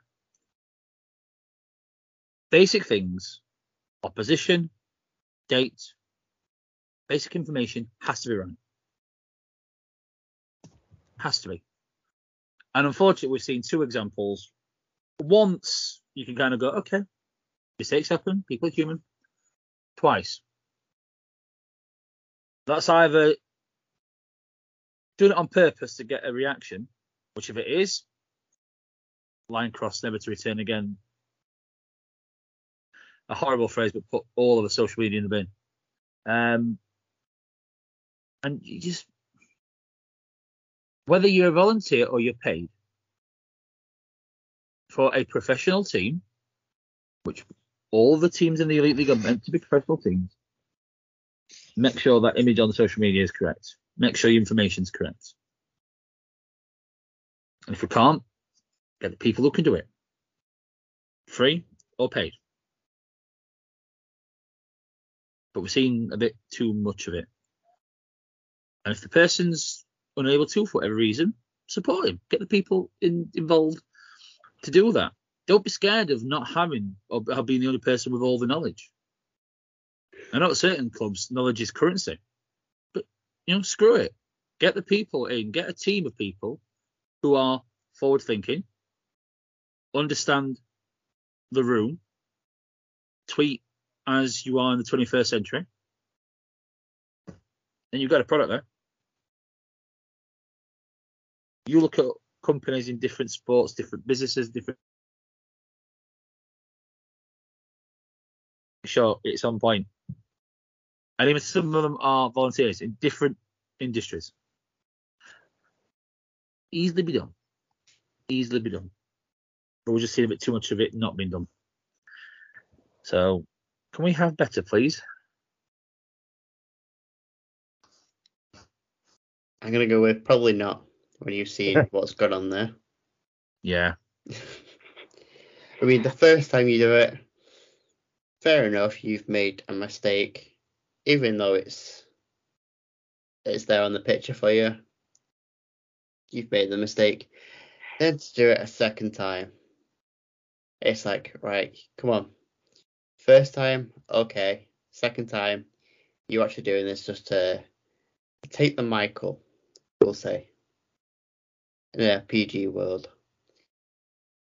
It's stupid. I mean, there's been other teams that have made blunders, but they've only done it once, and then they've gone right. We've made we've we made a mistake here. Here's the correct thing, and there you go. Never be, to be told again. You don't try and do it several hours later on the same day. It's ridiculous.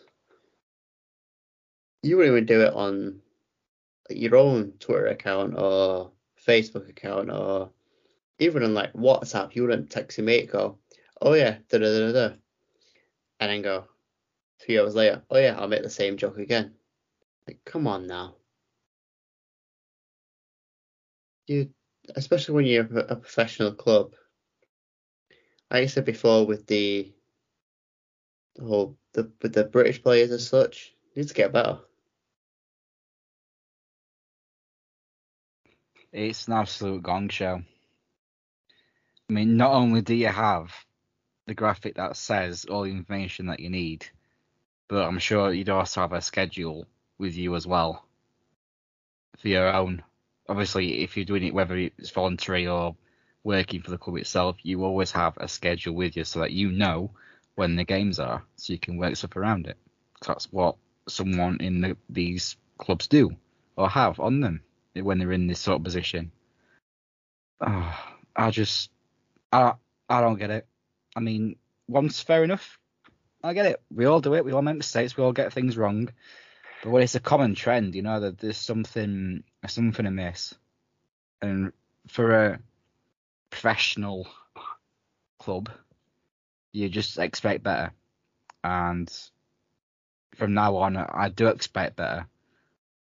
I I want to see Alex back. I'll be honest with you. I want to see Alex back, but yeah, because they're not not prepared to um, give him the things that he needs, he's, he's not going to come back. He's also So- uh, bigger and better things, mate. Oh yeah, In absolutely. his uh, his work life. So yeah, And, and that's no surprise, is it? Because he can, he's actually got brain cells compared to the people that are doing it now. I'm I'm I'm, I'm saying that. I'm sorry. But I mean, come on.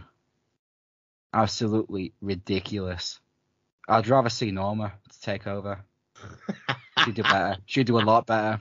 I'm telling you. So please, Norma, if you're listening, go up to him and and just give it a shot. You'll do amazing. No, you will.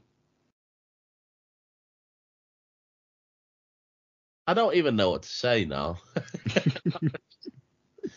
no, this is the thing. You guys have already said it. The first mistake's a mistake. It's daft. You've got the thing at the bottom, the graphic that says the time, the date, the team. Okay, you've tweeted the wrong thing. Probably in the process of tweeting to say that we're playing on Saturday against Nottingham. Probably got your tweets mixed up. Whatever. Fine. Draw a line under it. To do the same thing just after I honestly think it was done as a wind up. If I'm wrong, I'm wrong. I don't know why we're trying to wind up his own fans because that's who I think is the the key people to wind up. Because quite frankly, the, the the key reason that we're all picking up on this and saying it's ridiculous, it's not good enough, voluntary or paid, as you guys have already said, we're a professional club that's having nine other teams in our league laughing at how gong show our social media can be. That's the key thing. It's not us taking a mick out of the social media. It's almost us taking objection to the fact that other teams are being gifted the opportunity to take the mick out of our social media. Meanwhile, we're trying to put out this we're the most successful club in Britain. Oh yeah, would you know we're going to win the league? We're the best team in sliced bread, but we can't tweet out who we're playing at the weekend. Um, I honestly think, as I said already, that it's an attempt to wind people up. The same person who I think is behind that is the person who constantly at the moment makes comments on the Steelers podcast about the fact that, oh, our fans are happy. Our fans are happy. Why are we doing a, a club podcast and slagging off his own fans? Now, don't get me wrong. You're not wrong that our fans are really happy. You're not wrong that our fans, just like I'm sure the Manchester fans, Cardiff fans, Belfast fans, Fife fans will do, when we had a crap game, will go out on Twitter and comment about how crap the game was. But I'm pretty sure the Manchester social media, the Belfast, the Cardiff, the Fife, whoever else social media, aren't calling their own fans out for it. And that's the part that for me, there's one, there's a podcast a few weeks ago where we actually referred to our own fans on an official club podcast as fickle. Again, you're not wrong, but you don't need to say it. Again, it's just fitting into this, I don't know, old boys club. The people that are taking objection to it are the new age that have got issues with the way we do things. I don't know. It it doesn't sit right. Um, but yeah, uh, back back to the on on topic issue. Um, it's it's just ludicrous. It's just it's just silly.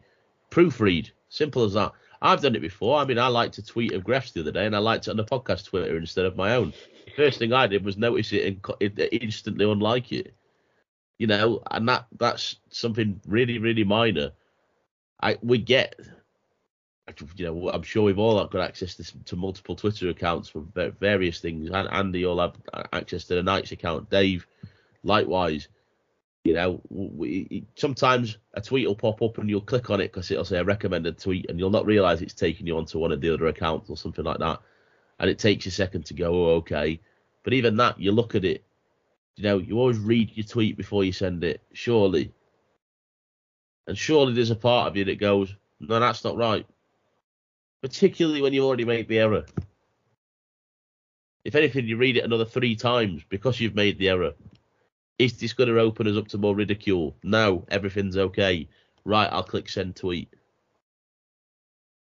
Just, I don't know. Professional club that can't tweet out their own fixtures, that slag off their own fans. I don't know. It just doesn't sit right with me. See, if it's you could uh, at one stage where it gets too much with the slagging off of their own fans, and you get you then get fans not turning up to games. That's you guys losing money. Exactly. Exactly that. Uh, I don't know. I mean, do you know what the thing is? When a fan puts out their opinion on the Orange Army page or Twitter or whatever, and someone objects to it, the instant response to someone objecting or giving an alternative view is, "It's my opinion. You can't tell me that I'm wrong." And yet we've got the club turning around and telling fans that they're wrong just to amuse people, just to make a joke that a little in crowd will will laugh at. I don't know. It, like you said, to me, it's just going to act as a deterrent. It's just going to put people off from supporting the club, um, and I just can't get behind that.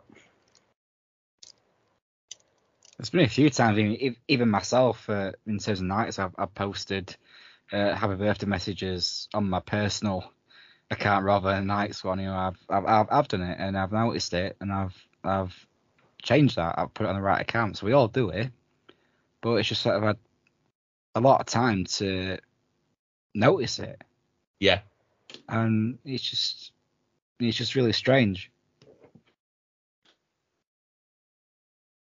I just can't. I can't work it out. They've Yeah. also uh, started posting a lot of uh, NHL stuff, which is great. I'm all for that. It's, it's different, but when it's during the week, a lot of people won't have time or to watch the games, obviously, because it's at strange times when people are working the next day. So Yeah, I, do like a lot of that. Like, who do we think's going to win tonight? Subscribe to Premier Sports so you can watch the game. And I sit there and think the game's at 1 a.m., mate. who who do you think's going to win between Seattle and Vegas tonight? Watch the game tonight if you subscribe. It's 3 a.m. face off. Like, I mean, you've just tweeted one now. Live at 12:30 a.m. will be at NHL Bruins v at Edmonton Oilers on Premier Sports TV. Hope you will be watching. yes, because I start work at seven in the morning. So yes, I will definitely be watching that. No. I mean, I'm not gonna lie, I have all full intention of watching the Penguins game tonight, but that, that's that's by the by. Um, yeah, I don't know. In the kind of defence, it could also be a contractual thing with Premier Sports that they promote. Hmm. So it could be possible that that's what they're doing it for. It mixes it up. You know, I'm, I'm good with that. Um, but yeah, it does kind of. You look at if you look at on on just on on the face value, it's like, okay, yeah, because many people are going to do that when they're getting up for seven for work. But yeah. Have we got anything else on social media? Again, as I say, another can of worms. So I'm, I'm conscious that we can, it's another one we can put a lid on. I'm seeing shaking heads again. Next thing on the agenda is very exciting topic for us to be going on to. Um, it involves a plane. And a train. It involves some immensely designed by Andy tour t-shirts.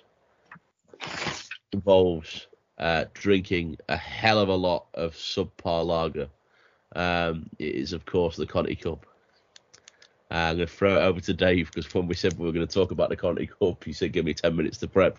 So Dave, I'm going to throw it straight over to you, mate. I need 10 minutes to pronounce some of these teams. So, yeah, um, Steelers, Conti Cup. Next week tomorrow will be the first game.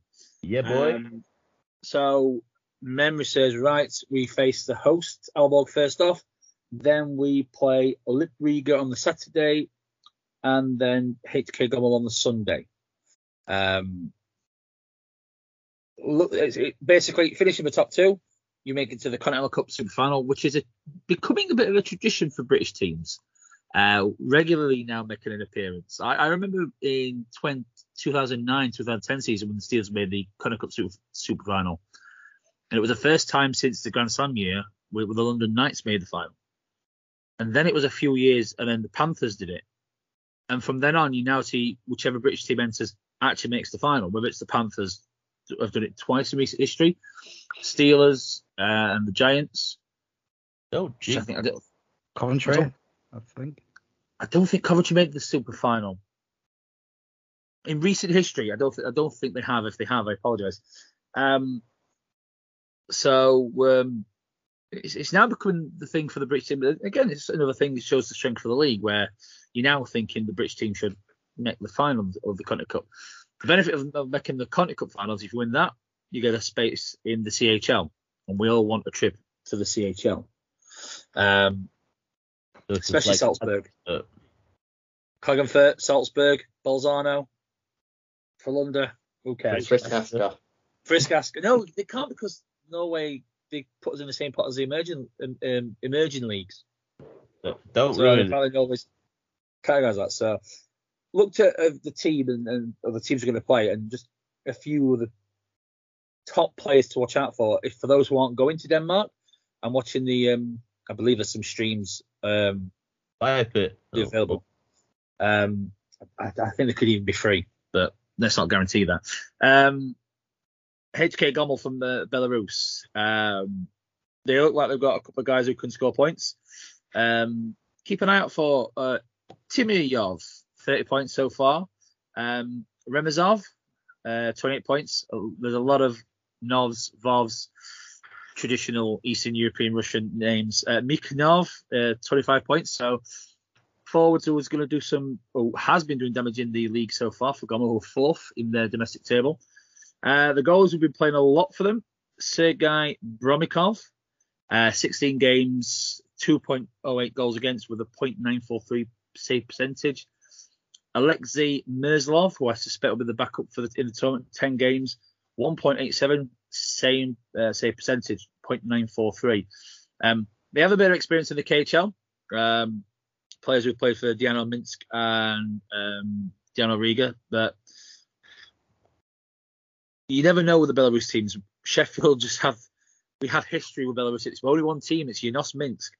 Um, and before the CHL, one of the best teams I'd ever watched play hockey. Tall, fast, physical, skillful, the job lot. Um, hopefully these aren't as good as them because we never got past, we never got around them. Uh, both twice in the super final, once in the semi final in 2018. So who knows? Olimp Riga. We'll move on to the qualifiers from the quarter final. Um, their point scorers, they're fifth in their table out of seven teams. Uh, Alexis Sirokovs, 11 points, their captain. Um, Mikolis Redlis, 10 points. And Edij Brahmanis, 7 points. Um, they're actually, I didn't write the name down, but their top goal and point scorer in the quar- in the quarterfinal was one of the defenders. So I think that's a team that may not pull up many trees, but they've got firepower in both the forwards and defence. Uh, their net minding, um, Andre Bonchbrevich, uh, seven. The, the lack of detail, but uh, seven games, 0.920 save percentage. Kolis Zakrevskis uh, has played four games for them uh, domestically in a .870 uh, save percentage. So that's who will face uh, Lip Riga and then Aalborg, who are top of the Danish league um, and doing quite well. Um, points wise, Patrick Bjorkstrand, 10, uh, 22 points. Tobias Ladhoff, uh, 21 points. Uh, Julian Jakobsen, 19 points. Uh, so players there to, to keep an eye on. I suspect they're going to go with uh, George Sorensen, who's played all bar one game domestically. Uh, 2.1 uh, goals against, 9.907 save percentage. If looking at the stats of these teams and the way the Steelers have played so far this year, I would be confident that the Steelers will finish in the top two. Whether they'll win the group, I don't know. But they only need to make the top two, make the super final, and go from there. But um, I'm, I'm if you if you're not heading out to Aalborg, playing trains, and automobiles, as it's uh, not the easiest of trips. Um, I believe there are streams, and maybe I don't know if I saw it on Twitter somewhere that could even be some Radio Sheffield commentary if there's no streams. But they're all around so far. The Conti Cup via the IHF have had streams of some description, so there should be some way of watching the Steelers hopefully make it um, to the Super Final for the third time, and that they would be then the, um, the British team with the most appearances in the Conti Cup Super Final.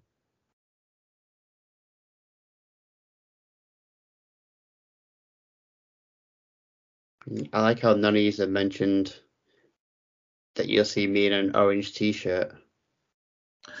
We was gonna have it as like a surprise, like one of the first Instagram stories. Uh, Gref in orange again. I'm gonna enjoy this Instagram live. Far too much. Oh yes. Yeah, yeah.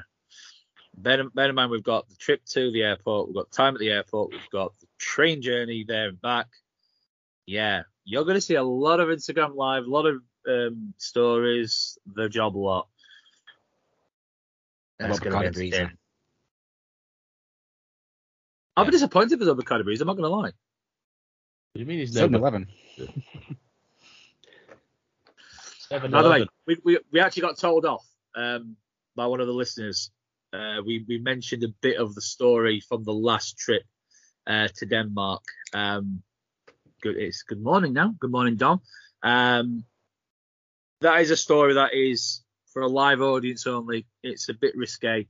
Um, we try and keep the material to a PG audience. Uh, so if we ever do, maybe maybe do a I don't know playoff weekend one ask for that story. We'll happily tell it when it's not recorded. I go on Instagram live. Could do, yeah. No, it should be a good one, boys. It's going to be nice to get the podcast officially on tour. Uh, we might not be doing a podcast whilst we're on tour, but like we say, we'll be doing a lot of Instagram live content as far as we're uh, as we can foresee. Uh, Gref in a nice orange t-shirt. Uh, top marks to Andy on the design for the logo for the uh, for the tour t-shirts, by the way. Um, yeah, I'm Stellar buzz- job, mate. buzzing for this one, boys. Um, Carlsberg, the only negative that we can think of so far, but we could put that behind us. That's fine. Um, Christmas Tuborg. No, no, it's just because it's Christmas does not make it better. It's not even Christmas yet. But uh, yeah, no, well, yeah, that's a, that's a that's a separate issue, Ref. So just wait until you try this this Christmas Tuborg, mate, and you will you will see the horror. Yeah. Is this in the Irish bar? The Irish bar that opens until 5 a.m. Correct. It has to be Yes, said, that- credit to Gref as well, by the way. I mean, uh, credit to Dave for arranging the flights, accommodation, trains, like literally everything. Um, Absolutely. Thank you. also- Cheers, as, as, as far as the planning head goes, Gref seems to have worked out the, the, the location of pretty much everything we could possibly need in our He's- Copenhagen. He's brought his GB game to the to the Continental Cup, mate. I'll tell you now. I've I've I've been on the receiving end of the benefit that Gref does the work. You're not guys have now seen it, so uh, yeah, top marks, Gref. He was messaging me about halloumi burgers in the train station. He doesn't even eat cheese. He just let me know that they sold halloumi burgers in the train station. I was okay. I think of Definition everyone. of team player. I, oh, 100%. 100%. I will also give him credit as well, by the way. He directed us to a very good kebab shop in uh, in, in Manchester last week. Just just saying. It's the best place to go to after a night in Satan's. Yeah, Can't hold be on. Caroline Street though, can it? No, can't be Caroline. No, that kebab shop on Caroline Street. Whoa. Um, The one thing I do have to say, boys, sorry, just before we carry on about Conti Cup, is I've just spoke about this kebab shop, and I want to see if everybody agrees with me that, that Gref's a psychopath. Because Gref orders his kebab with no sauce, I don't. and I, I can't I can't get behind that. It's it's got to have garlic sauce on it. I don't You don't what? have sauce on the kebab. What? I don't eat yeah. kebabs, so I can't say anything. So you're on your own there, Joe. I was expecting a much much more. Oh, I don't even know. Anyway, I'm gonna edit that bit out now. Um, Stop. Right. Start. Wait, Such carry on. because I'm too lazy to edit. Um. Anyway, yeah. Sorry. Back to Conti Cup. Yeah. If you see us in his orange t-shirts, come and say hello. Come and tell us how much rubbish you listen to. Um, if you do listen to us, let us know. Be nice. If you don't listen to I know us, there's one. Per- I know there's two people who are listening who are going. Um, I know Craig and Ryan are going. Craig's Uh, going. Craig's going. Ryan's going. Um, if you're listening, Ryan, I hope you take your gloves. It's going to be cold. just one. Just one. You don't take one. Take two this time. Take ceremonial glove. Again, another story for a live broadcast. Um, yeah, now I'm looking forward to it. It's, it's given everything that's happened over the last 18 months, it's going to be great to to go away watching hockey and uh, share it with your guys. That's going to be it's going to be an experience and half, isn't it? Too right. Dream team. But look, I'm looking forward to the fan zone. Good vibes. Good vibes. I mean, you'll, you'll have to find out when we do the next pod, or if we end up talking about it on Instagram Live. If fact, actually, I wouldn't be surprised if Joe actually puts it on From the fan some zone. good vibes on Instagram Yep. Live. All I can say is Ben needs to be really happy right now that I didn't know how to work Instagram Live when we went to Denmark last time. Him dancing to um, what oh God was it? Right. Keep on moving. Him yeah. dancing Yeah. to keep on moving on Instagram Live would have gone down a storm. So uh, You got the Yeah. GIF though, didn't you? You got you created the GIF out of it. I've got the video, yeah, and I created a GIF with it. So yeah, got that in my back pocket. But can you imagine that on Instagram Live? Oh, that would have been amazing. Either that or a boomerang of him playing floor, uh, like floor, floor ball or whatever it was, ball hockey. Have we got anything else on Conti Cup, gents? No, see you out there, guys. Yeah, looking forward to it. Osberg, and yeah, much I get to wear my tent as well. You are? I get to wear my tent. I, oh yeah, hold on. That This is 5XL jersey that I've somehow ordered. I don't know how I've done that, but I have. I can't get over how you managed. I didn't even realise they made five XL jerseys. Well, the problem is with Steelers store is that every jersey you go on, automatically go, it automatically selects 5XL. And because I, I was, I was looking at a jersey and I, I just missed it. I absolutely missed that. Yeah, I- weird. My, can I just say, my jersey that I've ordered is 5XL. So can we have less grief about the 5XL jerseys? No. Some of us want to like wear jerseys with comfort. You know, not all of us would like his jerseys either to wear to watch or play hockey very snug and tight and, uh, you know, shows off all the curves, for want of a better phrase. You know? So let's, let's have less grief about the 5XL shirts. Honest to God. I but this is Andy who is a midget. Well, So, Large is probably too big on you. What's XL's all right. It's, What are it's XL? just it, it, it'll be a 90 on me. So Wrap it around you, mate. Uh, wear, in fact, get a belt. We'll buy you a belt. and You can wear it as a, like a like a one piece outfit, mate. I thought m- m- maybe like a cape, just tie it around my neck a little bit, and then just wears it a cape. So sorted. No, not, not all human, you know, not all heroes wear capes, mate. What I want to know is, is it gonna be? Is it gonna touch the floor when you're wearing it? Probably. Just. I really hope so.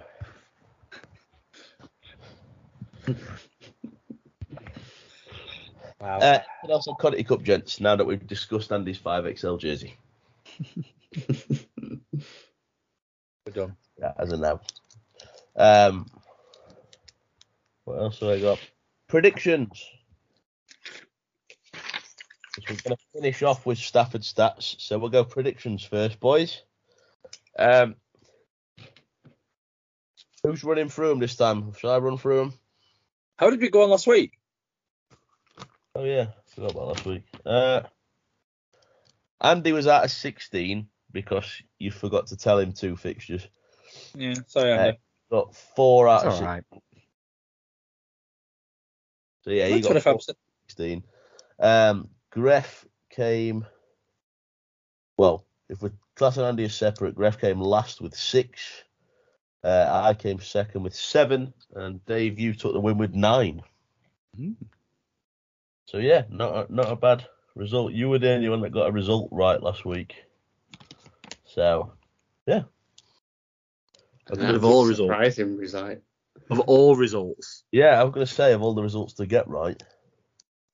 Um, yeah. Shall I run through them? The fixtures.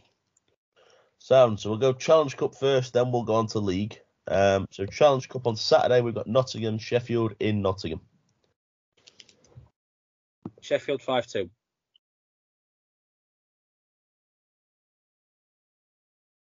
We're on almost similar wavelengths there. I've gone Sheffield 5 3. Uh, going Steelers 4 2.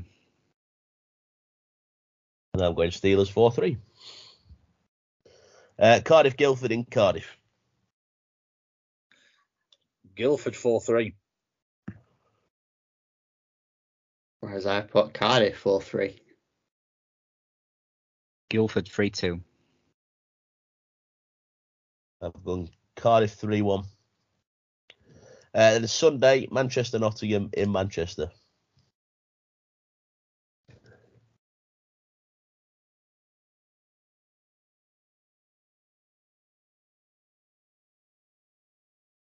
Panthers 5 4.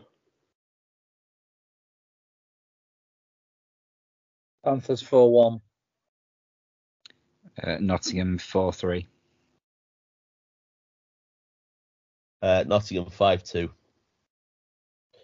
Uh, League uh, on Saturday, Manchester Dundee in Manchester. Manchester 4 1. Manchester 5 2. Manchester 4 2. I've got Dundee 4 3. Oh. Ooh. Uh, and we've got Fife, Coventry in Fife. Coventry 5 1. I've gone Coventry 4 3 in overtime. Ooh. Coventry 3 1. Uh, Coventry 4 2. Uh, and Sunday, Sheffield Cardiff in Sheffield. Sheffield 5 3.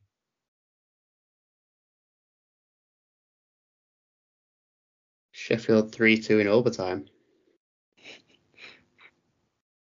Sheffield 4 3 in overtime. I've got Cardiff 3 2 in overtime. Uh, Dundee Belfast in Dundee on Premier Sports. Belfast 6 4. Belfast 5 3. Belfast 4 1. I've got Belfast 5 1. Uh, Coventry, Glasgow. Glasgow's second game of the year in Coventry. Coventry 6 3. Coventry 3 1. Coventry 4 1. Coventry 5 4. Uh, Guildford 5 in Guildford. Guildford 4 2. Guildford 5 1. Guildford 5 2. Guildford 4 1. Actually, I think we managed to go the whole thing without a single result being the same there, boys. Um, that's it for predictions. There's no midweek games this week. Um, so, yeah, we'll scratch predictions out. Stafford stats, mate. Okay then. Uh, just go through the league table as it stands at the moment. Uh, first we've got Sheffield with 16 points in first. In second, in second is Guildford with 11. Not often you see Guildford this high up, uh, so it's great to see them there. Hopefully they get to stay in the in, in the top three. So Guildford in second with 11 points. Nottingham in third with 10 points. Coventry in fourth with nine points. Cardiff uh, pretty far down than what I'd expect them to be in fifth with seven points. Um, in sixth is Manchester with seven points. In seventh is Belfast again, a team which should be a lot higher than they are right now. Six points in six. Uh, eight in eighth we got Fife with four points in seven. Uh, ninth Dundee three points in seven, and Glasgow uh, just a one game and a nil point. In terms of league top scorers, uh, we have Brody Reid's actually not in the top spot for now anymore. Uh, it's Marco Vallerand. He has 12 points. Uh, and Brody Reid now sits in fourth with 10 points. Uh, goalie stats, we have Stojanovic for Steelers still in first with 94.94 save percentage. And we've got CJ Motte with 94.2. Lindskog with 92.52. Carruth with 91.75. And then Shane Owen, who has been the absolute lifeline of Fife at the moment with 91.72. In terms of Challenge Cup, the stats, uh, we have Belfast with 14 points, Dundee with 7 points, uh, and then Fife with 5 points. And the next group, Cardiff with 10, Guildford with 10 as well, uh, same amount of games played, which is 7, and then Coventry with 4 points and 8, and then final group, we have Steelers with 11 points, Nottingham with 9 points, and then Storm with just 1 point. And uh, again, it's a similar sort of trend uh, with the top points at the moment, but it's all Belfast. We have Scott Conway, who has been absolutely lighting it up in the Challenge Cup uh, so far, 15 in, I think it's eight games, so amazing for him. Then we've got David Goodwin with 15, uh, Picnic or Pitchnich or whatever it is. Uh, I, I, say picnic because it's a funny name. Um, 12 points for him. Jordan Boucher with 11 points, and then Tanner with 10 points. And leading the way in terms of goalies, we've got Beskorowany with the best stat so far, 96.5 save percentage. That's that's immense, absolutely immense. And then we have Taran Kozun with 94.70, and then Lindskog with 93.48. Barry Brust, who's made his way up on the table uh, with in fourth place with 93.10, and then Shane Owen again 92.02. Perfect. Thank you very much, Andy. No problem. Uh, anybody got anything to add off the back of that, or any other business that they want to add before we finish? Yeah. No. No. No. The last, uh, well, one of the one last thing that I'll say. Uh, if you get yourself on Elite League Twitter, I criticise quite a lot the top five, six goals, whatever it is, top six saves. The play of the day the other day was uh, was Ollie Better, and uh, what a play it was! I think it was from Saturday. So if you fancy uh, watching a very very good play, when uh, get yourself on Elite League's Twitter or Facebook and watch that play of the day from Ollie Betteridge the day. It was an absolute cracking finish, uh, and nice to see that coming from uh, from a Brit. Very much. Uh, that, yeah, very much. That's it from me, gents. As if everybody, nobody else has got anything to add. No. So just before we close out, the last thing that we'll say. Uh, it'd be wrong for us to finish. I actually meant to say this when we started, but I'd already written it at the bottom of my page. Uh, we are actually recording this on Remembrance Day, um, so feel like it would be wrong of us to to not mention obviously the cause behind it and obviously what we're remembering and all those people that have have given their lives, they've given their today so that we could have our tomorrow. Um, I don't know about you guys, we had a two minute silence in the office earlier today. Um, yeah, always an important time of year to to, to remember and uh, give our thanks in our own way to, to what people have sacrificed so we can have what we've got now. No, very much. Important day. Remember and reflect and uh, and give thanks. Um, many stories of friends, of family, well, back in the day who was involved in in in the wars and and, and everything. And uh, now it's uh, always important to definitely have the, even working from home, everything turned off at 11 two minutes. Nothing for us to give two minutes to remember, like you said, for those that give their lives for what we can have now. Yeah, exactly that, boys. Exactly that. Um, yeah, if no one's got anything else to add, well, I think we'll close off there. I think we're, we're hitting under par in terms of the length of the podcast today, so uh, I think we'll we'll close it out there. So unless anybody's got anything else. Uh, so, Dave, we'll start with you. Thank you very much, sir.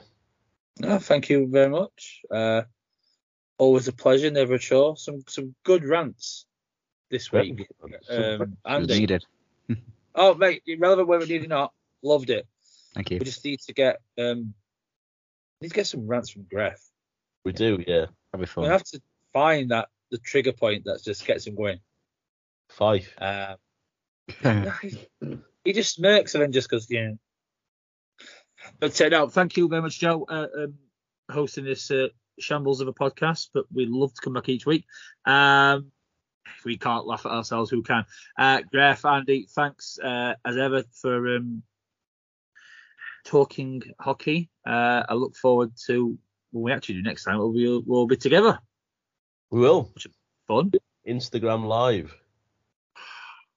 He, he's like a kid with a new toy, into. I tell you, recipe for disaster this is. Oh yeah. but no, thank you very and to everybody who's listened, thank you very much. If you agree with what we say, if you disagree with what we say, um, jump on the socials. Um, MF said podcast on Twitter and Instagram, and my fantasies fantasy Zamboni podcast on Facebook. Drop us a message. Tell us if if you agree with us or not. Um, but yeah. Thanks for thanks for saying that because it just dawned on me that we, we keep plugging that we're going to be doing Instagram Live, and then I've not actually plugged what the Instagram handle is. So yeah, Well, if Uh, we were together, mode, you could have had it. But yeah. Well, I might try and get a picture of us all in together mode because I did have it on for a little bit, but that's a nice addition that Skype have. Um, but yeah, Andy, thank you very much, sir, for uh, for your rants. You're welcome as ever. Uh, thank you, Joe. Thanks, Gref. Thanks, Dave. Pleasure as always. Uh, thanks everyone listening at home. Again, you're the real goat, staying up uh, to listen to us for a very long time. So fair play to you, and thank you very much. Uh, yeah, looking forward to the many breezes we get next week. Looking forward to those Bacardi breezes. That's it's just oh. A sentence you never expect to hear. I know, but you, you you know as well as I do how good it's going to be. It's it's going to be off the charts. This is true. Cannot This wait. And last but not least, Gref. The next time our our listeners will will see slash hear you, you'll be in an orange t-shirt. It's like it's Tom TV, by the way. That's fine with me. Yes. And as you started off with a bit of Danish, I'll go with this as well. Tack, Joe. Thanks, Joe. Thank you very But much. also, thanks to Dave, to staff, to the listeners out there. Looking forward to next week. Let's bring it on. Too right, mate. Let's bring it on. Let's bring it on to next week, and uh, yeah, that's all we can really say. Uh, yeah, thanks everybody. Thanks everybody listening. Uh, as Dave said, get following us on social media. If you if you agree or disagree with us, let us know. If you've got any questions, let us know. Keep an eye out for what we're posting on social media, because God only knows what that's going to involve. And uh, yeah, until then, uh, Good vibes. oh, what? Good Good vibes. vibes. Good vibes. This is. Many this- fountains. I don't know if there are any fountains. We'll have to see if there are fountains there. Dave's I'm not bringing my I'm not bringing my flip flops, so it's fine. Again, another story for a live show. exactly, exactly that. But now, until then, uh, thank you everybody listening. Uh, Mange tak uh, for listening to another episode of My Fancy Zamboni.